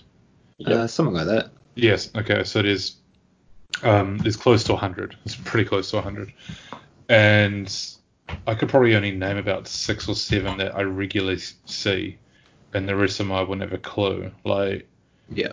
well, you've got like um, Brooch, you got um, Ethereal, you've got Ignax's Scales, you've got Gryph-feather Charm, is it? Yeah. Uh, Gaia, Gaia Strike. Yeah, I guess. Uh, uh, Sword of Judgment. Yeah. Uh, what's Ren- that? The Ren three Doppelganger? The Doppelganger as well, maybe? Yeah, you, you don't see that too much anymore, Dead but it's still good. Yeah. Yeah, when it first came out and you could do it every turn, was that Oh right? my god. Yeah. That was a good time. Yeah. Uh, I I found the um realm realm rules from the next GHB. If you want to talk about that. Go on, enlighten them. Not- enlighten not us. I'm gonna, I'm gonna take off my all beanie while you do this. So Yeah. you do cool. that. Uh, so this is just a little. It's two pages of the GHB and it's cut off at the bottom. Um, that's in it's in the video that they put on their community website. Uh, it basically says, yeah, if you so after picking the battle plan to use, you must pick a mortal realm for the battle to take place in. The players roll off, and the winner picks the mortal realm. Um, blah blah blah. If you decide that your army is from a specific realm, and you wish to make one of your artifacts uh, a realm artifact, you must pick that one, the one from these pages.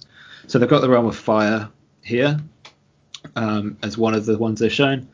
Uh, realm sphere magic has fireball, which I'm pretty sure is the same as it is already. It's just mortal wounds depending on the unit size. Um, realmscape feature is yeah everything's volcanic. The artifact is called the incandescent rage blade, which is a pretty cool name. Sounds like a Khorne weapon. Yeah. Uh, pick one of the bearer's melee weapons. If the unmodified hit roll for an attack made by that weapon is six, it scores two hits on the target instead of one. Uh, and the command ability is use it at the start of your hero phase. Pick one friendly unit wholly within 12 of a friendly hero. You add one to run or charge rolls until your next hero phase, and you can't do it more than once on a unit. um, Pretty, Uh, pretty so that- that terrain thing. Can you read Yeah. that out again?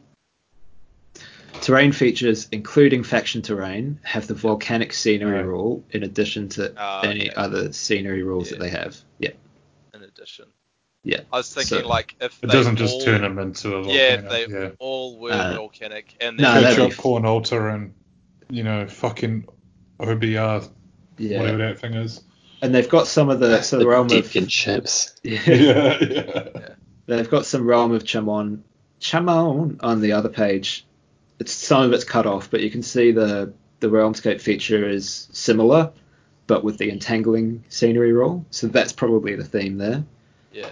The command ability for Chamon is uh, use it in the, in the combat phase. If you do so, pick one friendly ho- unit wholly within 12 of a hero. So I'm guessing that will be the theme is wholly within 12 of a hero. Until your next hero phase. So this is interesting. You do it in the combat phase and it lasts until your next hero phase. Add one to the hit rolls for attacks made with melee weapons if it made a charge move in the same turn. Okay, so that kind of cancels out the Yeah, until yeah, your next hero phase Yeah.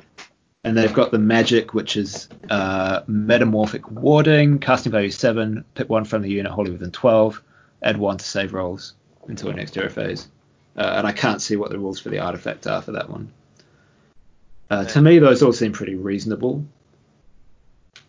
It could have been real cool if they, you know, you got your train, your faction train effects, and then you made everything else volcanic like that. Like, if you come up against an army that really wants CP or really wants arcane terrain, and you won the roll off to pick the realm, well, you just don't fucking pick the realm where you can get arcane terrain or commanding, right? Like, Yeah. you've got play outside of the game before you even get to the table. You know what I mean? I, I'd hope Be real that into that. That'd I'd hope that arcane or commanding aren't one of the ones that Oh, all the oh, fuck. Oh, scenery fucking becomes. God. imagine. Commanding would be so fucked. But it, sh- it should be like I don't know, maybe damned or damned would even be pretty good Yeah, actually. that would be cool though. Yeah, overgrown. I bet that would be realm of life. I used Oh. to uh. fucking love Damned. It was so good. Yeah, maybe maybe myst- nah, mystical would be pretty busted too. Nullification. Yeah, that could be one, I guess. Yeah, that's interesting. And maybe maybe some of the realms have different rules, and these are just coincidental. But Yeah. you know, Games Workshop do like pat- patterns. Okay, so that'll be that'll be good to have a bit of a shake up because I think GW's tried really hard to get everyone to play with the realms, Yeah. and I think a lot of people have, and I think it's just always been a bit of an issue at tournaments, to be honest. Um, Yeah, and I don't, and I don't mean that in like a realms a stupid way. It's just when I, even when I've been at tournaments that have realm rules, I just forget to use them. So it's sort of Yeah. a participation issue on my end. But you know, when we go to tournaments and every every round the realms changing, I'm like, what the fuck, you know? Like for CanCon this year, it was all consistent. It was all um, Ghyran in the realm of life. So that was that was handy. But even then, I totally didn't use anything because I forgot to. I, I don't know if you did, Tubby. Did you? Yeah, I wrote my whole list around it. Yeah. Janky cunt. All right, Mr. Page. All right. yeah. Yeah. Um, well, I think Not this, like, yeah, not like that though. this is a good way to get that. So you're actively choosing the realm, so you're sort of your brain's thinking about it before you start playing. Yeah, and it's So you're more to likely to remember it's, it. It's not like oh, it's got one of six features, Yeah, you know, It's and like- the features yeah. are changing. So I think that's um, I'm not against the realms at all. I think it's quite cool. Yeah, I think it's I cool. quite like what you've I like said. it, Um, because it's just more of saying like, this is what the rule is instead of being like, oh, you can pick this one of eight and then you can pick one of six, and oh, it's going to change next round, and I'm like, oh, what the fuck, like. yeah, and it seems like all the rules. Hopefully, they're all similar. If they're all just wholly within 12 of a hero, and uh, all the terrain features have this one thing, that would be great because then that's easier to remember as well. Yeah. Yeah. yeah, Um, scoring. What do we think about scoring? Do we think it's gonna like secondaries? Do we think it's gonna become a, a sort of Uh, core function of the game? I think one of the uh, so they've put out the contents page as well, and there was uh, matched play auxiliary objectives is a page, and that's Yeah, at the very end of the match play section. Should really read this shit before I podcast. But yeah, There's Go some on. interesting sounding um, scenarios too. Yeah. So, so we've got some some match play auxiliary objectives. So yeah, I'm assuming that is something like secondary objectives, um, maybe tied more into the the game and the outcome of the game. So maybe you like getting a major victory, you have to get an auxiliary objective or something like that. It might affect your your Yeah. result rather than just being extra points at a tournament. Yeah, and that's that's where I was getting at, Mitch. Is do you think it'll be more incorporate, incorporated into the mission? Like, you know how every mission starts with like the battle begins sort of thing. You know, deploy your army, etc. I was wondering if there was going to be like use blood and glory, for example, would be like deploy your armies, you know, within 12 inches of your territory. Your territory is half the board. Once you finish deploying, pick your objective or something Yeah, and keep it yeah. hidden. And then victory conditions are sort of thing. Um, just something like slain in a paragraph then, because then I think it would start. Because I use secondaries in tournaments, because obviously to become like a normal uh, scoring part of a tournament game, which is fine. I don't have an issue with it. But when I'm outside Yeah. of tournaments, I never use secondaries. Like when I'm playing with mates, I'm never like, oh, Mitch, write down your secondary to see how much you beat me by or not. You know, like, yeah, yeah. like a win's a win at that point. Doesn't really matter. So, um, Yeah, having it be part of the actual game could be quite cool. Yeah. mm, Uh, we've got two new battle plans from what I can tell. With looking through this list, we've got uh, the Blade's Edge, uh, and we've got Forcing the Hand. Um, looks fucking like them sounds predatory. does a bit. What The about rest- Yeah, fucking The raid, tone deaf Cult of Garden changing priorities. I don't remember those ones unless they're like Those- the ones no one ever used. those are meeting engagement scenarios. Uh, they are too. Yeah. Yeah, I don't play meeting engagements. Yeah. No, no one does. Um, there looks like there's a couple more of them too, but um, hopefully they do something with meeting engagements because it's quite fun, but it just needs a bit of tweaking. Yeah. Um, it is a good way to get if, if you've got mates like with kids or something who can't get away for four hours. That is a great way to play Warhammer. Um, Just say it. But if it you're is Tom just- it just and you've only needs a got a bit- few hours to play, it's a good way to play It's- Warhammer. We get It what is, you're yeah. saying, Mitch. yeah, that's exactly who I was thinking Yeah, of. Um, I've actually got two games of meeting engagements in in one night with Tom, which is astounding.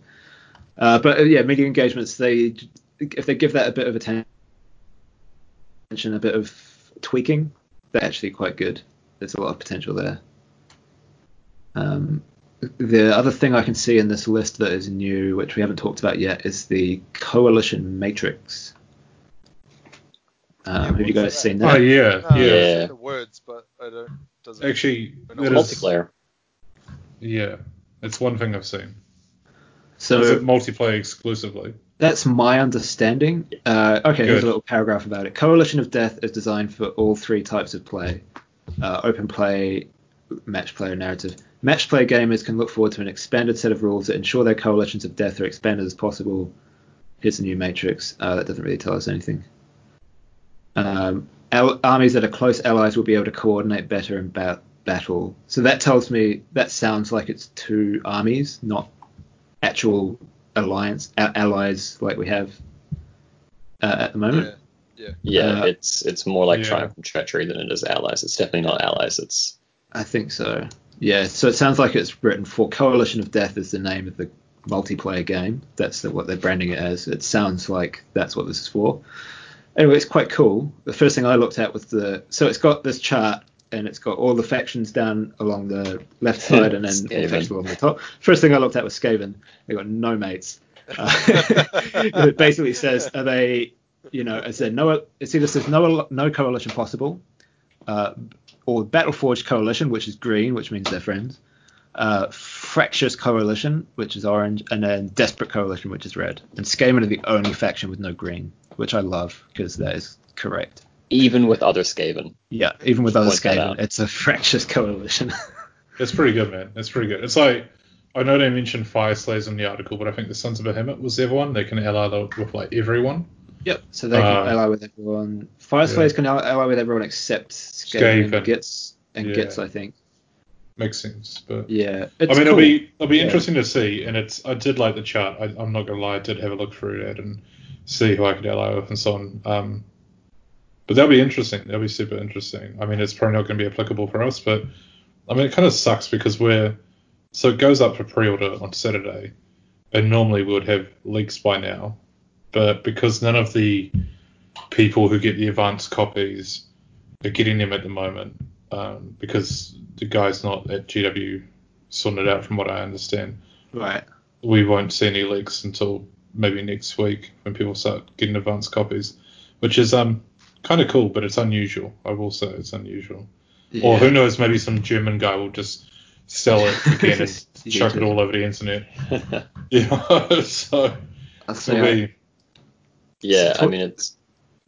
uh, sorry, Bo, go ahead. Oh, I was just gonna say it's it's frustrating for the four of us because um, just another cheeky segue is Oh, yeah. um, we've got tournaments coming up that we want to prepare for, but there is points changes. Yeah, that's the same thing I was going to say. Oh no, you've you've tickled my balls. I did have a thing or two to say about the General's Handbook, but fuck it, I feel like we've just gone way off topic. What are these cheeky tournaments you're talking about? Oh well, there's Call to Arms, and then that's the first weekend of August, and then the following weekend, back to back, is Teams. Mm, Is it the weekend after? yeah. Oh, Sorry, okay. where were you in the pre the pre-show? We were just we talking talked about this. I had the same thing. I was like, chicken and shitting maybe. yeah. I had the same thing. I was like, oh fuck it, I back to back. That's gonna be a Oh, what a great time. yeah. Well, So, which, got- which one are we bombing and which one are we doing well in? Maybe we will bomb. Oh man, I don't, I don't know. know. I think it's an off off mic discussion, but yeah. So we've got Call to Arms, which um, is traditionally quite a bigger event for New Zealand standards. Um, get around the 30 odd mark, which for New Zealand is like a decent chunky event. It's not the biggest event, but it's um, a decent size nonetheless, especially in this COVID world where a lot of people, you know, thinking about the states and the UK that can't actually sort of play at the moment. So, well, depending on where you are in those regions. Um, so I think initially we started with 10 people for Call to Arms because of social distancing and shit. But from what I understand, there's no cap anymore. Is that correct, No. boys? Yeah, yeah, it's just Yeah, open. yeah, that's right. And the last update I saw was at the end of May and there was 18 people. So I don't know if there's more. I more. think we're. I'll just quickly shoot Jono a message because I've been talking to him and he's organising it, so he'll know. Yeah, yeah. Maybe we can get that sort of live on the air, some reporting as you smash your keyboard and we can all hear it. Some hot Um, off the press from.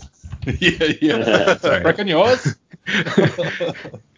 uh, so that would be really cool. Hopefully, traditionally it's been about 32 players. Um, yeah, Call to Arms. I fucking love Call to Arms. I've got a big soft spot for Call to Arms uh, for a few reasons. It was the first Age of Sigmar tournament I ever went to. Um, I podiumed two years in a row, and then I've done two years pretty poorly. Uh, it's the closest tournament to my house. It's literally like a kilometer and a half from my house, so it's you know I can Oh, just go it's there for eh? like four dollars. It's great. Time. It's amazing. Yeah, I can walk there. It's so good. yeah, it's it's a close location. It's got this history in myself, and it was a tournament that I, for two years in a row, I came very close to winning but couldn't, and then I came like eighth, and then I came like fucking who cares. So I've always loved Call to Arms, and it's the fifth year that we'll be doing um, Sigmar at Call to Arms. So that's that's really super awesome, and I cannot wait. Um, it's a five five game 2K, is that right, guys? I hope it is because I haven't read the pack. Yes, Yep, yes, it is. Yeah, so it's pretty standard sort of match play. First tournament since February for us, yeah, Yeah, yeah, or even earlier. How many tournaments have we done this year? Done CanCon and then Two. Miles the last Sleep one, so I think. yeah, yeah. So this will be the first tournament since February. So I'm fucking so looking forward to it. I'm actually pretty keen just to invite everyone over on the podcast right now to my house afterwards, and we can just have a big social catch up bitch drink session afterwards. But I do live with a significant other who I don't think will be very happy about that. So I'll talk to her first and we'll see if we can work something out because I do miss those those nerd fest of hanging out post tournament and hearing all the stories and having some beers and playing some games and shooting the shit. So I think it just happens whether you like it or not, Sean. well, traditionally it always has been. So uh, and we actually got news the other day that the airport's finally going to demolish our house. So Oh, we're okay. Yeah, yeah. So that's it's a bit of, it's a bit of life bit of life news there. So um, yeah, the airport owns my house and we've lived here for a few years because it's cheap. And we've always known this day is coming, but we were sort of told it was going to be five years in a row or whatever. We don't have a definitive date for it, so um, but uh, we were told sort of in the next 12 months, but no biggie. So don't know if this is the appropriate place to discuss that, but whatever. Share that with everyone. so yeah. Um, anywho, so call to arms, boys. Yeah, we're at 20 to 22 people at the moment. Oh, good stuff. Good Yeah. stuff. So I, I mean, I don't think we can really complain about that. I don't know if there's any other 22 player tournaments going on in person around the world at this point in time. None Nah. of them are the biggest. And I think uh, from what I've heard from Jono, the um, the Age of Sigmar attendance at Call to Arms is way more than the organisers thought it would be. Um, obviously, so it's a multi-system event, and I think they gave us ten slots in the first place because they were like, well, these no one plays Age of Sigmar. That must be what they thought. But then once the the sort of demand was overwhelming for them, they started kind of turn around on that. Um, so even before lockdowns, even before it became fine for us to not have social distancing, they raised the cap to about 18, I think. Um, but it's just really cool to see that sort of turnout for Age of Sigmar. Which I don't understand because we sell out like every year. Yeah, Yeah. they For, for every two year. years, we were the biggest event. We had like 34, 35 players or so, two years running. And so to paint a picture, it's in a, a college, a high school hall, and there's like 100 players can go, but there's like seven different game systems. So there's like 40k and there's AOS, and there's normally about 30 apiece in 40k and AOS, and we normally split who's the bigger event sort of every other year. And then there's like Flames of War, but there'll be like eight people, and there's like Malifaux, and there'll be like four people, and there's like Star Wars, and there'll be ten people. So they always have to give room to these other systems, but for some like we're always one of the biggest, if not the biggest. So I don't get why they're like, oh, we'll limit it because no one plays. Yeah, I mean, I don't, I don't know if that's what they said, but I know that's just what you said, Mitch. But I know yeah. my dealings with them previously, it's, they're like, oh, we won't sell out, so you guys can have 20 players. I'm like, we've got like 35 play people that want to play, like, let us in. And they're like, oh, fuck, okay. Yeah. I'll say my, my views and opinions do not reflect those of Wellington Warlords. Uh, so I, d- I don't know why. No, no, no, no, that's But, fine, uh, that's fine. No, no I'm not, I just went on a rant because I have had similar dealings with them in the past. Um, they're, they're lovely Yeah. people, but I just don't want to get I- hate mail. No, no, no, you're not going to. Um, but it just seems really weird that, you know, every year we sell consistently good and uh, the biggest or the second biggest event behind 40k, which is pretty common around the world. Yeah. Yet they seem to cap us at lower numbers. But whatever. So what are we planning to do for Call to Arms? I, which is ridiculous because there's a general's handbook out next weekend, so who the fuck knows? But as it stands right now, boys, what are we planning on doing? Well, I've got a I've got a title to defend, so I'm going to try and try my best to defend my title from last year. Uh, who knows if that'll happen, but I'll give it a go. Was that the first big one that you won? It's the only one that I've the won. first one that you won? Yeah, Yeah, right. I yeah. remember it. Yeah. Uh, t- t- we won Team Wars Wait. as well last year, but Yeah. I don't count that as my own. But um, we've That also was, so- that was Lee's victory. Yeah, Yeah, you that was did Lee. just about kill Lee for that one. yeah he went five and zero with KO before the Yeah. Before they before were they good. were good. uh, unfortunately, so just a tangent, Lee can't make it to Team Wars this year with us. Unfortunately, Mm. he's got a real life things going on. It does. Um, you can't but come to Call to Arms either. he can't come to Call to Arms either, Yeah. but we'll be thinking of him. Um, but yeah, I'm really looking forward to Call to Arms. It's a great time um, for all the reasons Sean said, uh, and it's not. I don't. As a guy who doesn't drive, uh, it's a lot more convenient for me to be able to get on a bus and or an Uber and get there rather than have to bludge a ride off Sean. Yeah. Mm. So, you thinking Skaven, Mitch, or you thinking something I've- something a little low key special? A little bit low key special, I think. I've been, I have been playing Oh, Sylvaneth on a different topic. Uh, I've been paying up my tree lords, so yeah. You have a terrible. Uh, I I do have something special Bo- planned. Bo, what are you which I- I think for a lot of people know about. Man, the Shawns. Honestly, at the moment, I am not planning anything. Um, I kind of started this year telling myself I, I, I was getting really stressed playing in tournaments because I was, I'm going to say, overperforming last year. And then it, that kind of came with all this pressure to keep overperforming and doing really well in tournaments.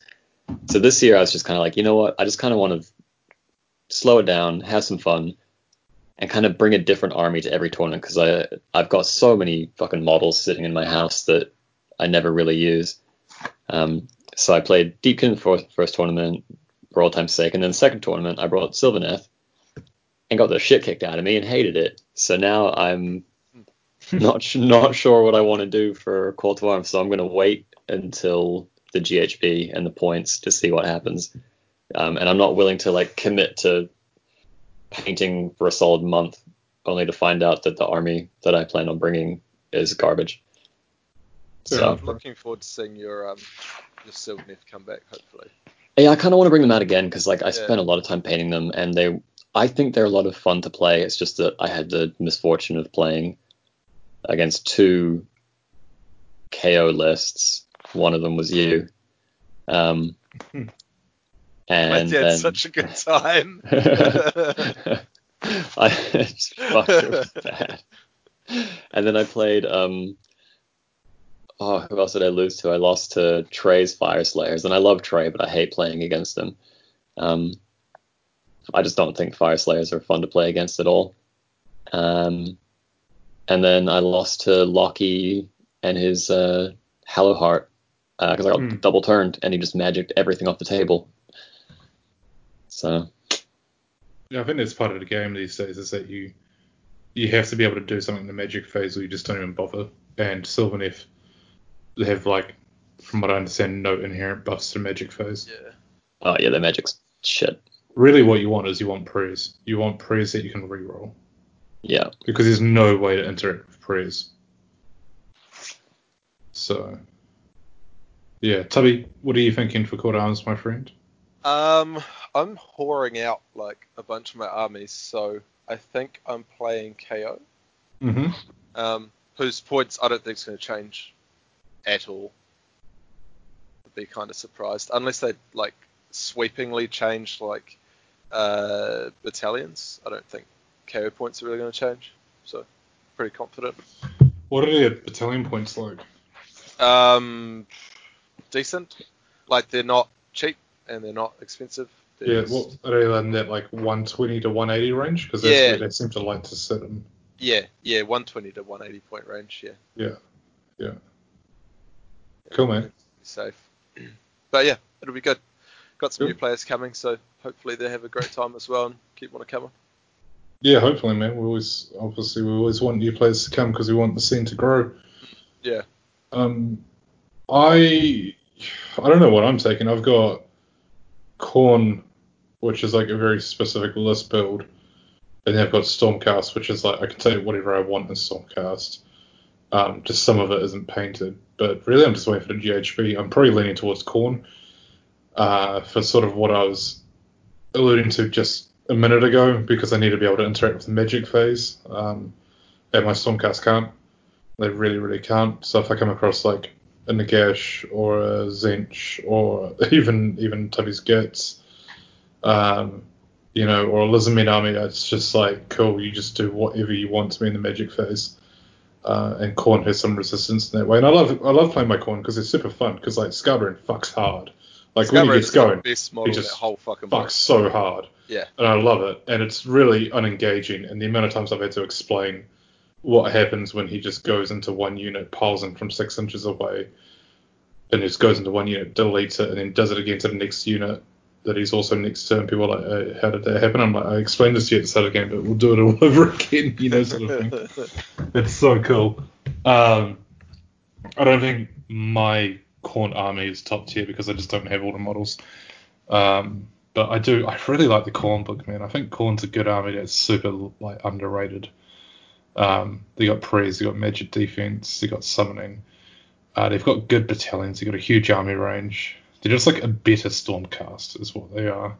yeah, I'd agree with that at the moment. Um, they can ally with like everyone in chaos, which is just good. So yeah, it'll be it'll be interesting to see. We we're just waiting for that GHB. Bring on the leaks so we can start building our army list, eh, boys? yeah, yeah. Where's the um, content creators dropping the whole GHB early? That would be good. Oh, they're not getting them, bro. That's the issue. There's Yeah, no man who reads book on Saturday morning anymore. So that's a bit shit. But whatever, is what it is. It's, you know, first world problems to have. And then we got the following weekend we got Team Wars. And Bo and Mitch are part of the defending champions. So Mitch, you're trying to defend two titles in two weekends, bro. Yeah, uh, it's quite. I don't like that. Gonna remind you of that both weekends all day.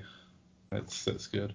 Yeah. No, Uh, Team Wars. I'm really looking forward to Team Wars. Um, playing Warhammer as a part of a team is a lot of fun. Um, and yeah, it's cool to get the band back together.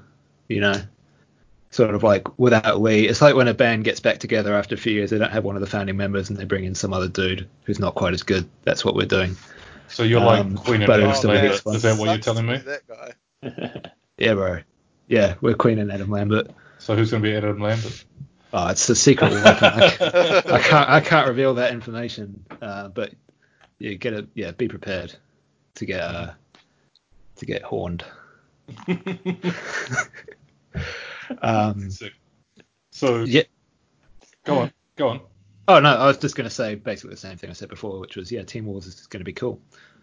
Um, and it's going to be good to get a bunch of people from around the country to come down and play Warhammer together because Yeah, totally. that's always a great time. Um, you get to have some games, see some different play styles, some different perspectives, uh, and just hang out. It's how we met. Like last year when we went up to Auckland to play, that was how we first met all the guys from Auckland and all the guys from Christchurch. And then when we went to Christchurch to do masters, we knew four of them already, so it was just really cool to just have that prior connection and help break the ice a bit, you know. The Um, Christchurch boys are coming up for this Team Wars. I think so. Uh, they've got. I hope so. I I really hope hope. so. Yeah, I think yeah. I remember Richard Punt talking about how he wanted to, but he wasn't sure if he could or something. Probably shouldn't speak for him on the podcast, but yeah, I hope so. I mean, it was pre-COVID, so I mean, if the situation changes, I think it's pretty understandable. So Yeah. I don't see any of their names on the as a team captains, but that's all we know. So, but that was also back in January, so I'm not sure.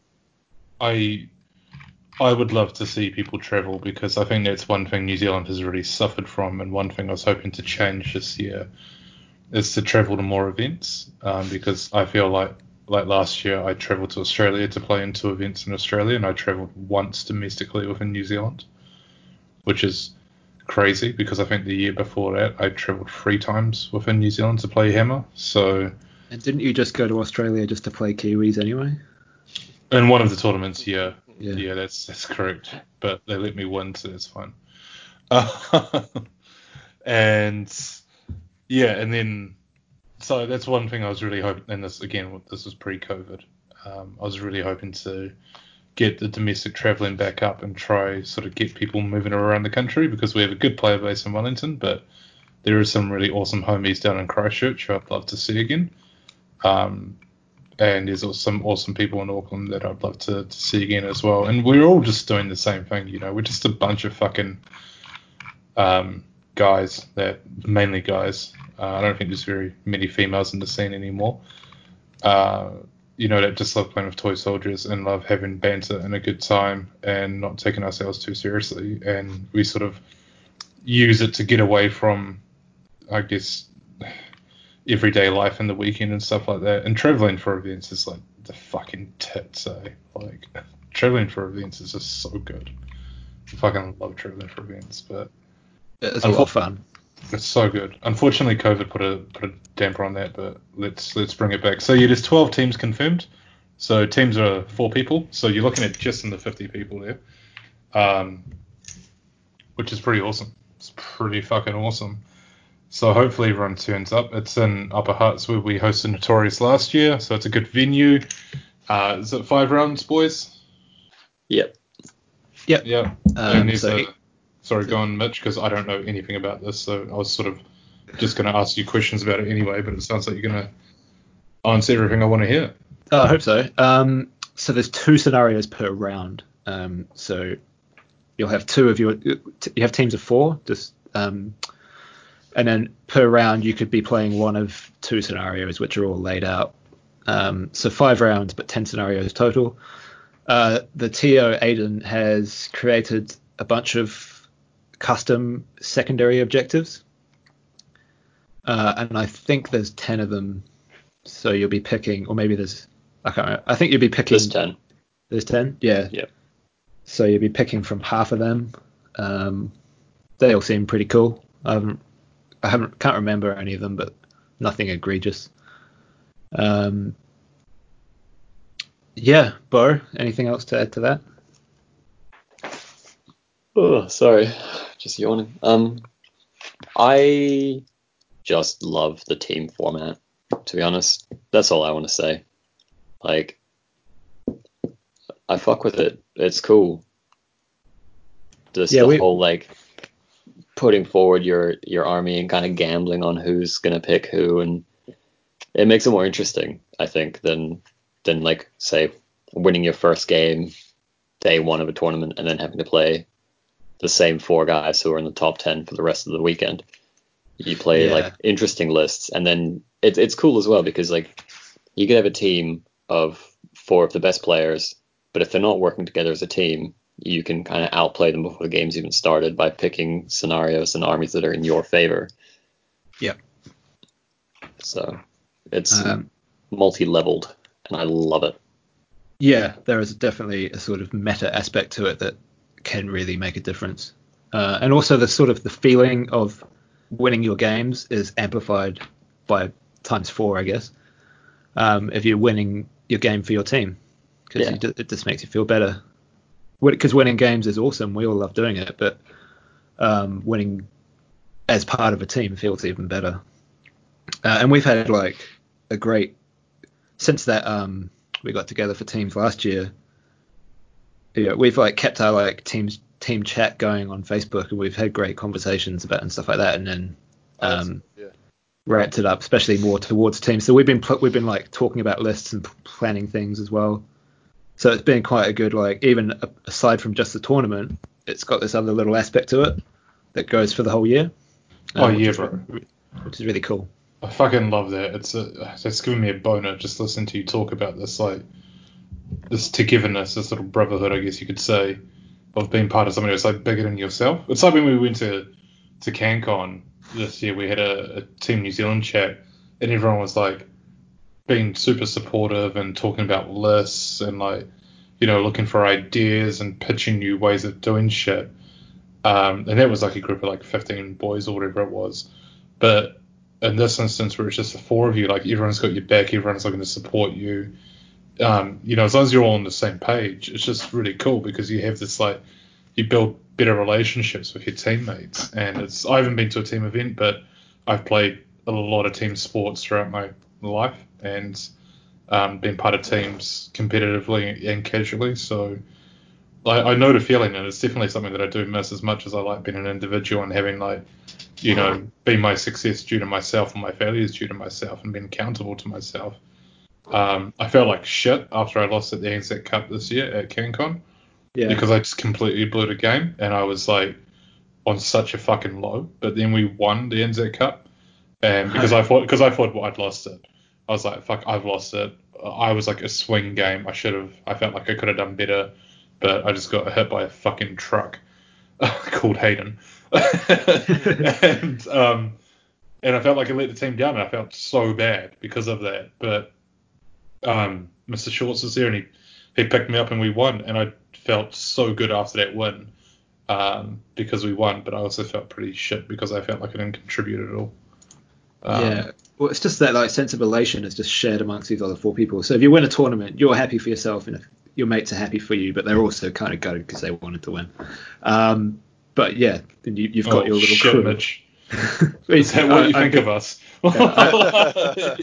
I'm being hyperbolic, obviously, but Yeah, yeah, you know that's a, you have that to yourself, and that's really cool. Uh, you come home, tell your partner, whatever.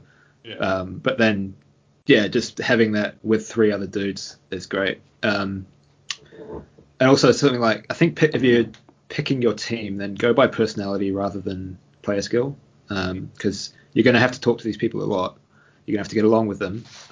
Um, you're going to have to spend the weekend with them, and if you're traveling, you're going to have to travel with them. So I think that's been a really important part of uh, enjoying the team aspect as well. Is um, we're all we are all on the same page as you mentioned before in terms of how we approach the game. Uh, and also, if you want to have a group chat for Warhammer that actually talks about Warhammer, make a team because that. yeah, it's been like the best part is uh, there's a group chat, and I know that oh, we can actually talk about Warhammer here and not like see pictures of some dude's balls.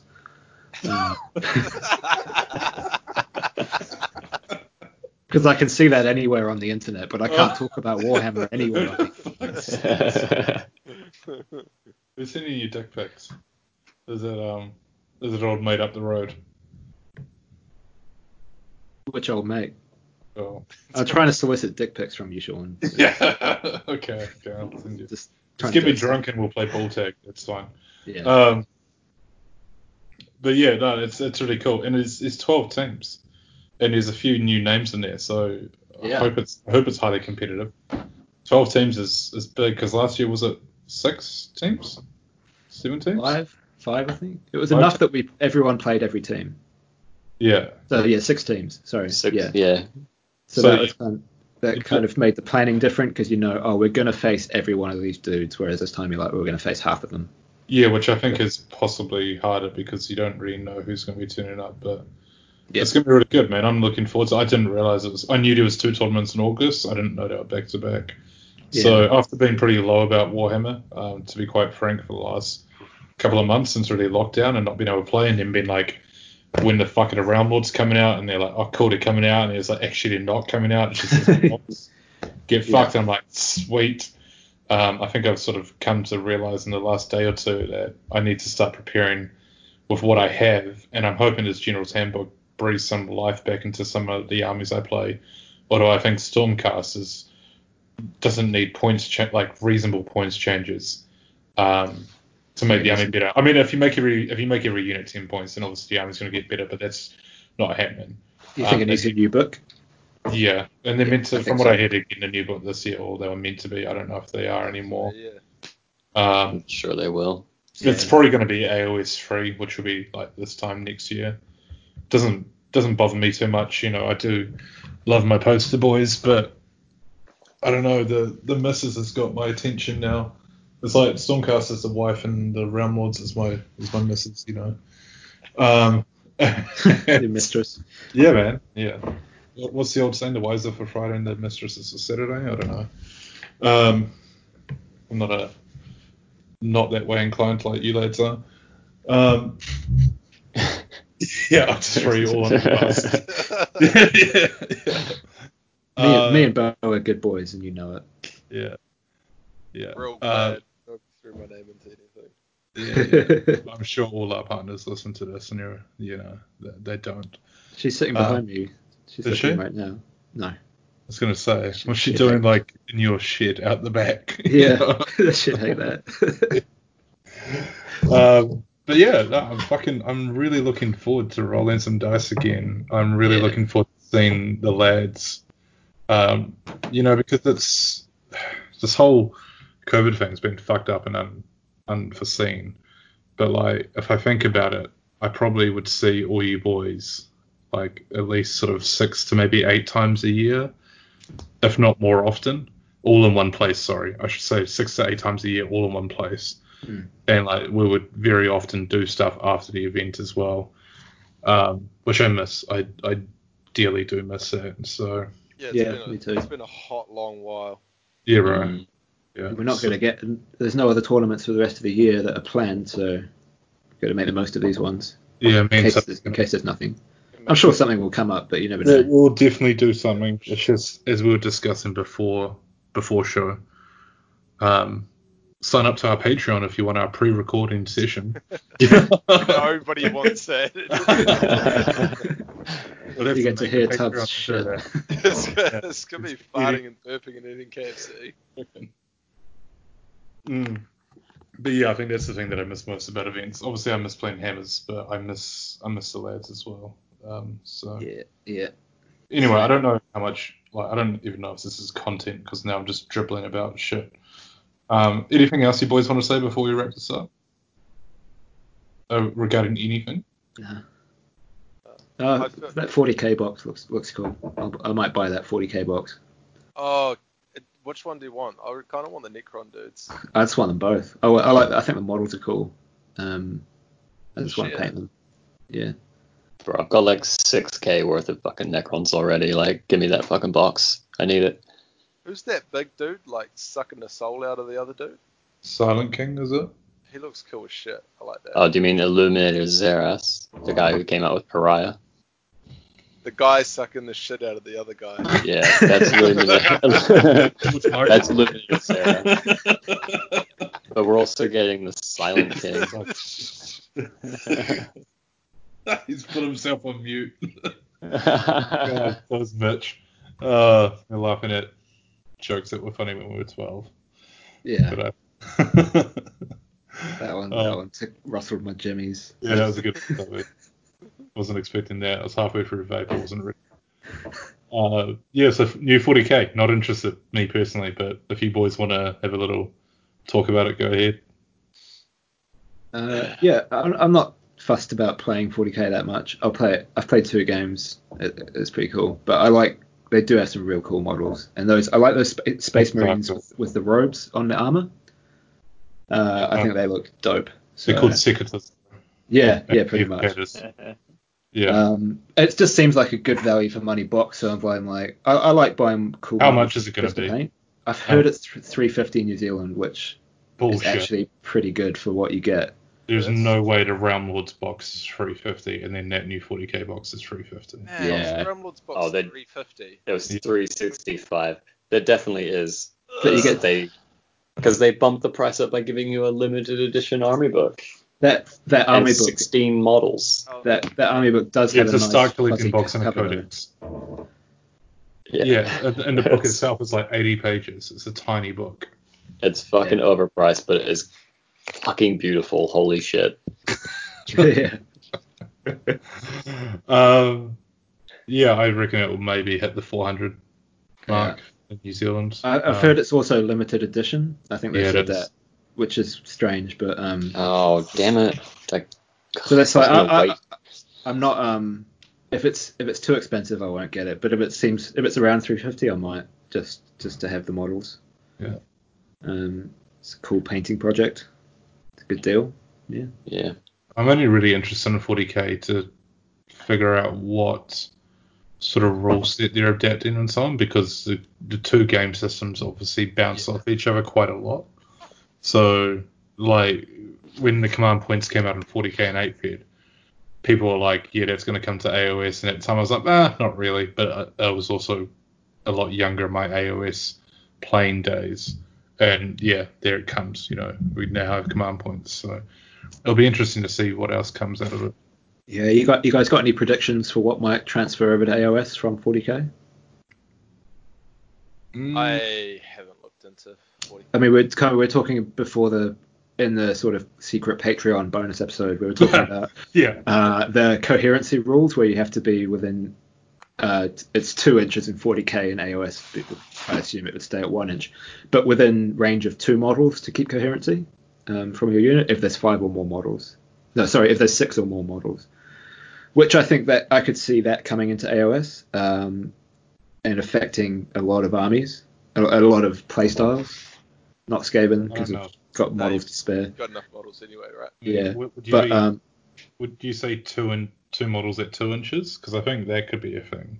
I don't think that would be as good for AOS. It doesn't Doesn't feel right. change anything. Well, then that just like fucks my Stormcast and their 40 mil bases and forces me Uh, to fight. No, one because you can be within an inch of two models quite easily, right?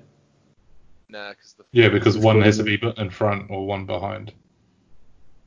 Oh yeah, So that would just totally fuck me up. yeah. Well, you can get fucked. Um, but uh, yeah, yeah. Maybe it would be two inches. Um, in which case, yeah, I'd take that playing Skaven any day. That'd be great. Um, I could, but anyway, that sort of co- changed coherency where it's two models in range instead of one. I could see that coming in um, and being good in AOS. Yeah, I could see the um, they talked about the limiting the amount of pluses or minuses to dice rolls. Uh, I'm not sure what exactly it is, but they've talked. I've seen things about that. I think that in some form could work in AOS. That's probably Um, something that's realistic to come to AOS at some point. Yeah, and that could do it because a lot of the.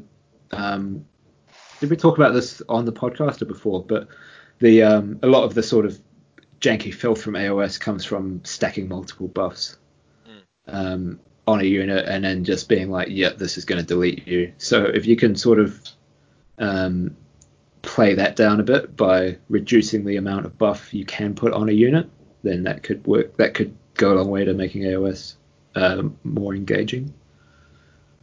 Uh, and then we need uh, Primaris Stormcast and um, Titans in AOS. I think that would just bring it We all. got, we bring it on Gargants, Um, I don't know if Uh, but the Gargants aren't. They're smaller than the Gashbro. We need we need mega Gargants, Want Imperial Gargants. You want real big shit.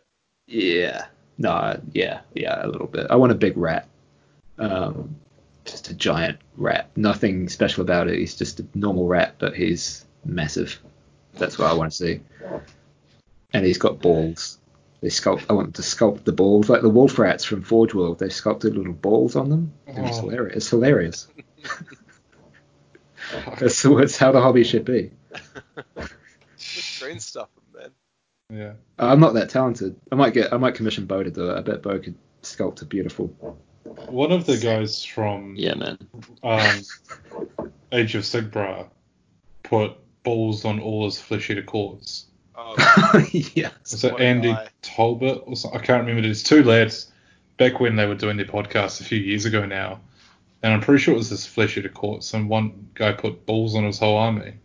Or was it he put it on his Thundertusk or Stonehorns or something like that? That's great. Green stuffed him, but yeah, that's um, it's a bit of side news, I guess, or a bit of a blast from the past. Age of Sigmar. Um, enjoyed their content. So, yeah, I mean, I think release wise, I mean, I've heard rumors. I don't know if there's any truth behind them, but this I heard Nurgle is getting looked at, which makes sense considering it's like the oldest book in AOS now. Yeah. Um, I heard that there was going to be like a Primarch like release of Stormcast. I don't know if there's any truth behind that. Although, Did you hear that from me a minute ago? 'Cause probably, that's that's a legit rumor. I'll tell you that. yeah. Yeah. Is that literally what you just said? Because I wasn't listening when you were talking about stuff. yeah, but I was, I was uh, also talking about giant rat balls as well. So Oh yeah, that's that's that's what pricked up my ears. That's when I Yeah. started listening. Sorry, bitch. Uh, it's ten o'clock at night, bro. I'm struggling. Yeah. You know, with my working from home life now. so. Primaris Stormcast, that's interesting. I don't think Stormcast really need Primaris because it, it seemed to me like the no, Primaris no, sorry. was Did I say Primaris? yeah Okay, That's Primarch. Sorry. Primarch. Oh right, no, you did say Primarch, and I got that wrong. Yeah, Okay. that's that's fucking dope. Primarch Stormcast, bring it on. That's that's great. Uh, just because they have enough heroes established in the lore. You, you know what they should do Just- is they should make Settra a Primarch just to piss off all those uh, people who talk about Tomb King, Kings coming back. Yeah, man. Yeah, I mean, I just, I would just like to see more heroes doing more shit, you Yeah. know, and more heroes between the, and more specifically the hero themselves, and something more scalable between sort of what we talked about earlier, between like the guy on foot to the guy on monster, uh, because, you know, when you have those monster heroes, minus Nagash, because he's just literally a god. Um, you know, and he's just Nagash, but you think of like Alarielle and she's got the mount, and you think of Archaon and he's got the mount. Um, Tekla-Sin's got the mount, and the reason they have the mount is for the faster movement and more wounds, because otherwise you couldn't scale them, because otherwise they look like Sons of Behemat sort of humanoids, which is a bit ridiculous, but um, I would like to see some. I don't even know where I'm going with this. I'm going to shut up. Anything else you guys want to say? So you, you want a Big Daddy Stormcast that's not the Prime? Is that what you I mean? want, I want big daddy heroes in general. Like I Yeah. want a big Yeah, same. daddy flesh eater court hero that doesn't have to ride a terrorgheist to make him a big, powerful swinging dick. You know, Yeah. I want Yeah. a big Stormcast dude. I want something, you know, sort of maybe slightly smaller than the Bloodfest sort of model, but for like every army sort of thing. Um, I don't know. Like a yeah, a blood. I'm sort of ad hoc in this, I, just I a little bit like thirsty. Yeah, yeah, Like he's Like had a drink today. yeah. he could do another one. Like he's hungry. I He's don't know not- he's not parched. He's hungry. Yeah. Yeah, it might be that thing where he thinks he's hungry but he's thirsty. I don't know where I'm going with this. I'm unpacking this idea as I'm speaking, and I'm I'm really lost. Eh? I don't know how to articulate this, so I'm gonna try and nip it in the butt, but Mitch just won't let it die. So Sorry. no, no, you're good, bro. You You're want good. mid, mid-range heroes to be a thing. Yeah, that- they don't need to have like a mount or a monster associated with them. Yeah, yeah, I think that'd be cool. Like so, like a Gotrek, but a bigger model than a Gotrek, but not as fucking crazy as a Gotrek. Yeah, yeah. I guess Gotrek is a good sort of like talking about that little heroes who don't do anything. Gotrek is the exception to that, but he kind of is. Yeah, So he's- he- Yeah, he's more extreme than what you'd want to see as the average. yeah, on a scale of one to ten, he's like twenty. Like it's Yeah. ridiculous. So Uh, he's Like great. I don't have any It's problems fine. with it at all. but- Eltharion is, is yeah, a possible. Lumineth dude. Ah, yeah, Yeah. true. Yeah, he's he's Mhm. kind of what we're talking about, isn't he? He's 220 points, but he's an absolute fucking beat stick. yeah, I haven't used him yet, but I I would totally agree with what Bo just said. I think he's going to be a bit of a boss. Yeah, He just Yeah. doesn't fit into that many lists because he doesn't really offer anything besides being good at fighting. Yeah. but that's kind of what we're talking about is just having a little hero who can actually Yeah, fight yeah. on foot. I just want like- the Celestin Prime to be good. That's all. Yeah, I think that's I- really what this is. What I'm getting at. So I just want the, something that's about the size of the Celestant-Prime to not fall over as soon as he gets on the battlefield and die. I had a feeling that's what you were getting at. What I what I would like to see is um like filling out the roster of all the armies. You know, like I was saying earlier when we were talking about Realm Lords, like there's so much stuff in the lore that hasn't come out yet. But Mhm. same with all those other armies, like give me some more fucking spider units for like Gloomspite Gitz, man. Yeah. Um, fill out those Fyreslayers lists. Like just add more models to shit. Yeah, Flesh Eater Courts, they've got like two models. Give me some more. Give us like more choice now that we've got all these armies. Yeah. Ex- expanded Daughters of Khaine with more snake-like theme or something like that. Oh fuck yes, Yeah. that's so With- good. Yeah, just beyond the whole naked woman or half-naked woman. Because they've got this sort of license now to just get really weird because they've established that this is a weird fantasy universe. It's not tied to I agree. reality by Yeah. any stretch of the imagination. So they can just do what they want. Yeah, and it's going to be cool. Like cow elves. No one saw that coming. yeah. Well, like- I think I think they're dope. Um, One that I'd probably- love to see more things like that. Agree, bro. Agree. I think one that probably needs it but won't get it for a long time is like Fyreslayers. You know, everything sort of looks the same. Um, give them maybe like baby Droth Riders or something like that, or uh, I don't know, give them something that a unit that has clothes so you actually know what the fuck's on the board. I don't know. Give them like something similar to the K'daai Destroyers, where it's just a, a dude who's like maybe double the size of a standard dwarf, and he's literally made of fucking molten lava. Hmm. Like, just go wild with it. Yeah, yeah, that's that's a pretty good shout. What else is there? I quite like this idea. What else can we expand on? Skaven. Uh, No, no, no, ser- seriously, like the Skaven stuff that's not uh, like Clan Dude, Ashen, Clan Eshin, Moulder. Clan Eshin, yes, Clan Yeah. Eshin needs some fucking love. Yeah, yeah, it's I will back that so hard. Yeah, Um, yeah, I kind of So- want them to just get the uh, the Dark Elves out, like Malerion's Dark Elves out as well. So that's just like Mm. all the new shit that we know exists hmm out. So then they can just go and, and give everything new models. Oh, I'd Um, love it if they did that. If they said, "Here's like we've got four more releases, they're all brand new armies, and this is the established armies for the next four to five years, and we're just gonna go through and update battle tomes every two years or something like that, and give you a couple more units." Yeah, But they they won't do that for obvious reasons, which is fine, and I understand that. But that would be amazing because you never know what's coming out, and if you're an impulse buyer, then that probably sucks because you've probably got heaps of like bitsy armies but nothing completed. Rowan. that's what they want. Yeah, I mean, and that's and that's why I said for obvious reasons that's why they Yeah. won't even tell you and so on because that's that's how this business model works. Is they give you a preview and then they give you a week to buy something before it comes out, and yeah. it works very well for them. Absolutely, and that's why I won't change it. So, yeah. Yeah, That's fine. I don't mind.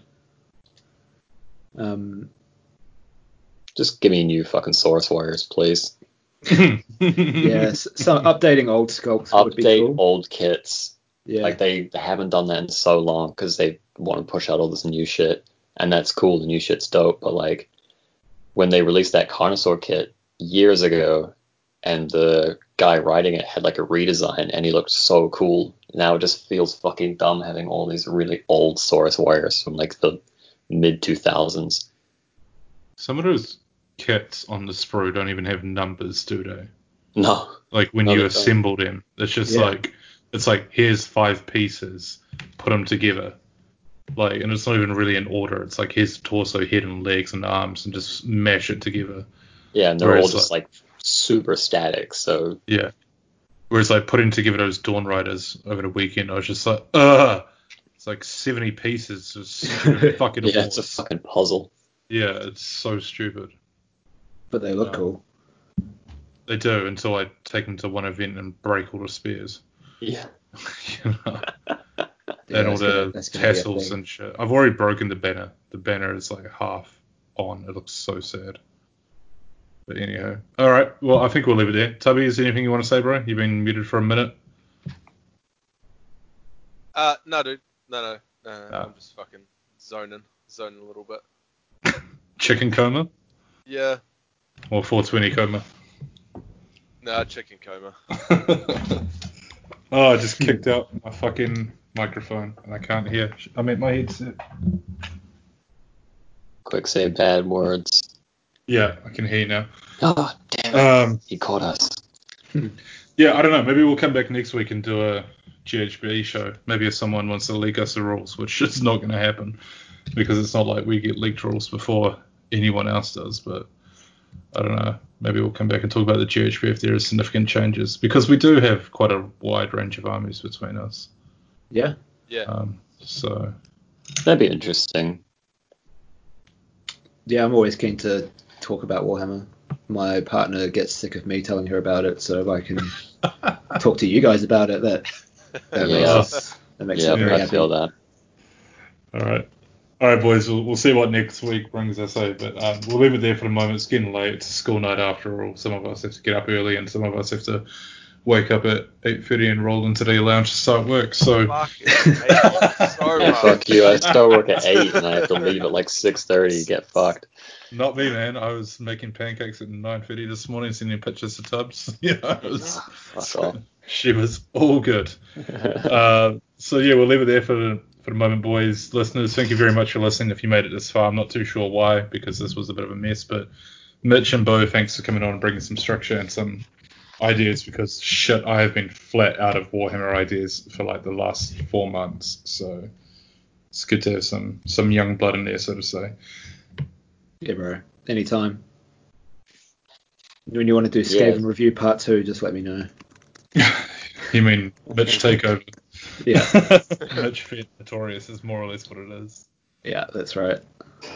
Sweet. All right. I never know how to end shows, so we'll just end it here. Cold end. See you, boys. Yeah!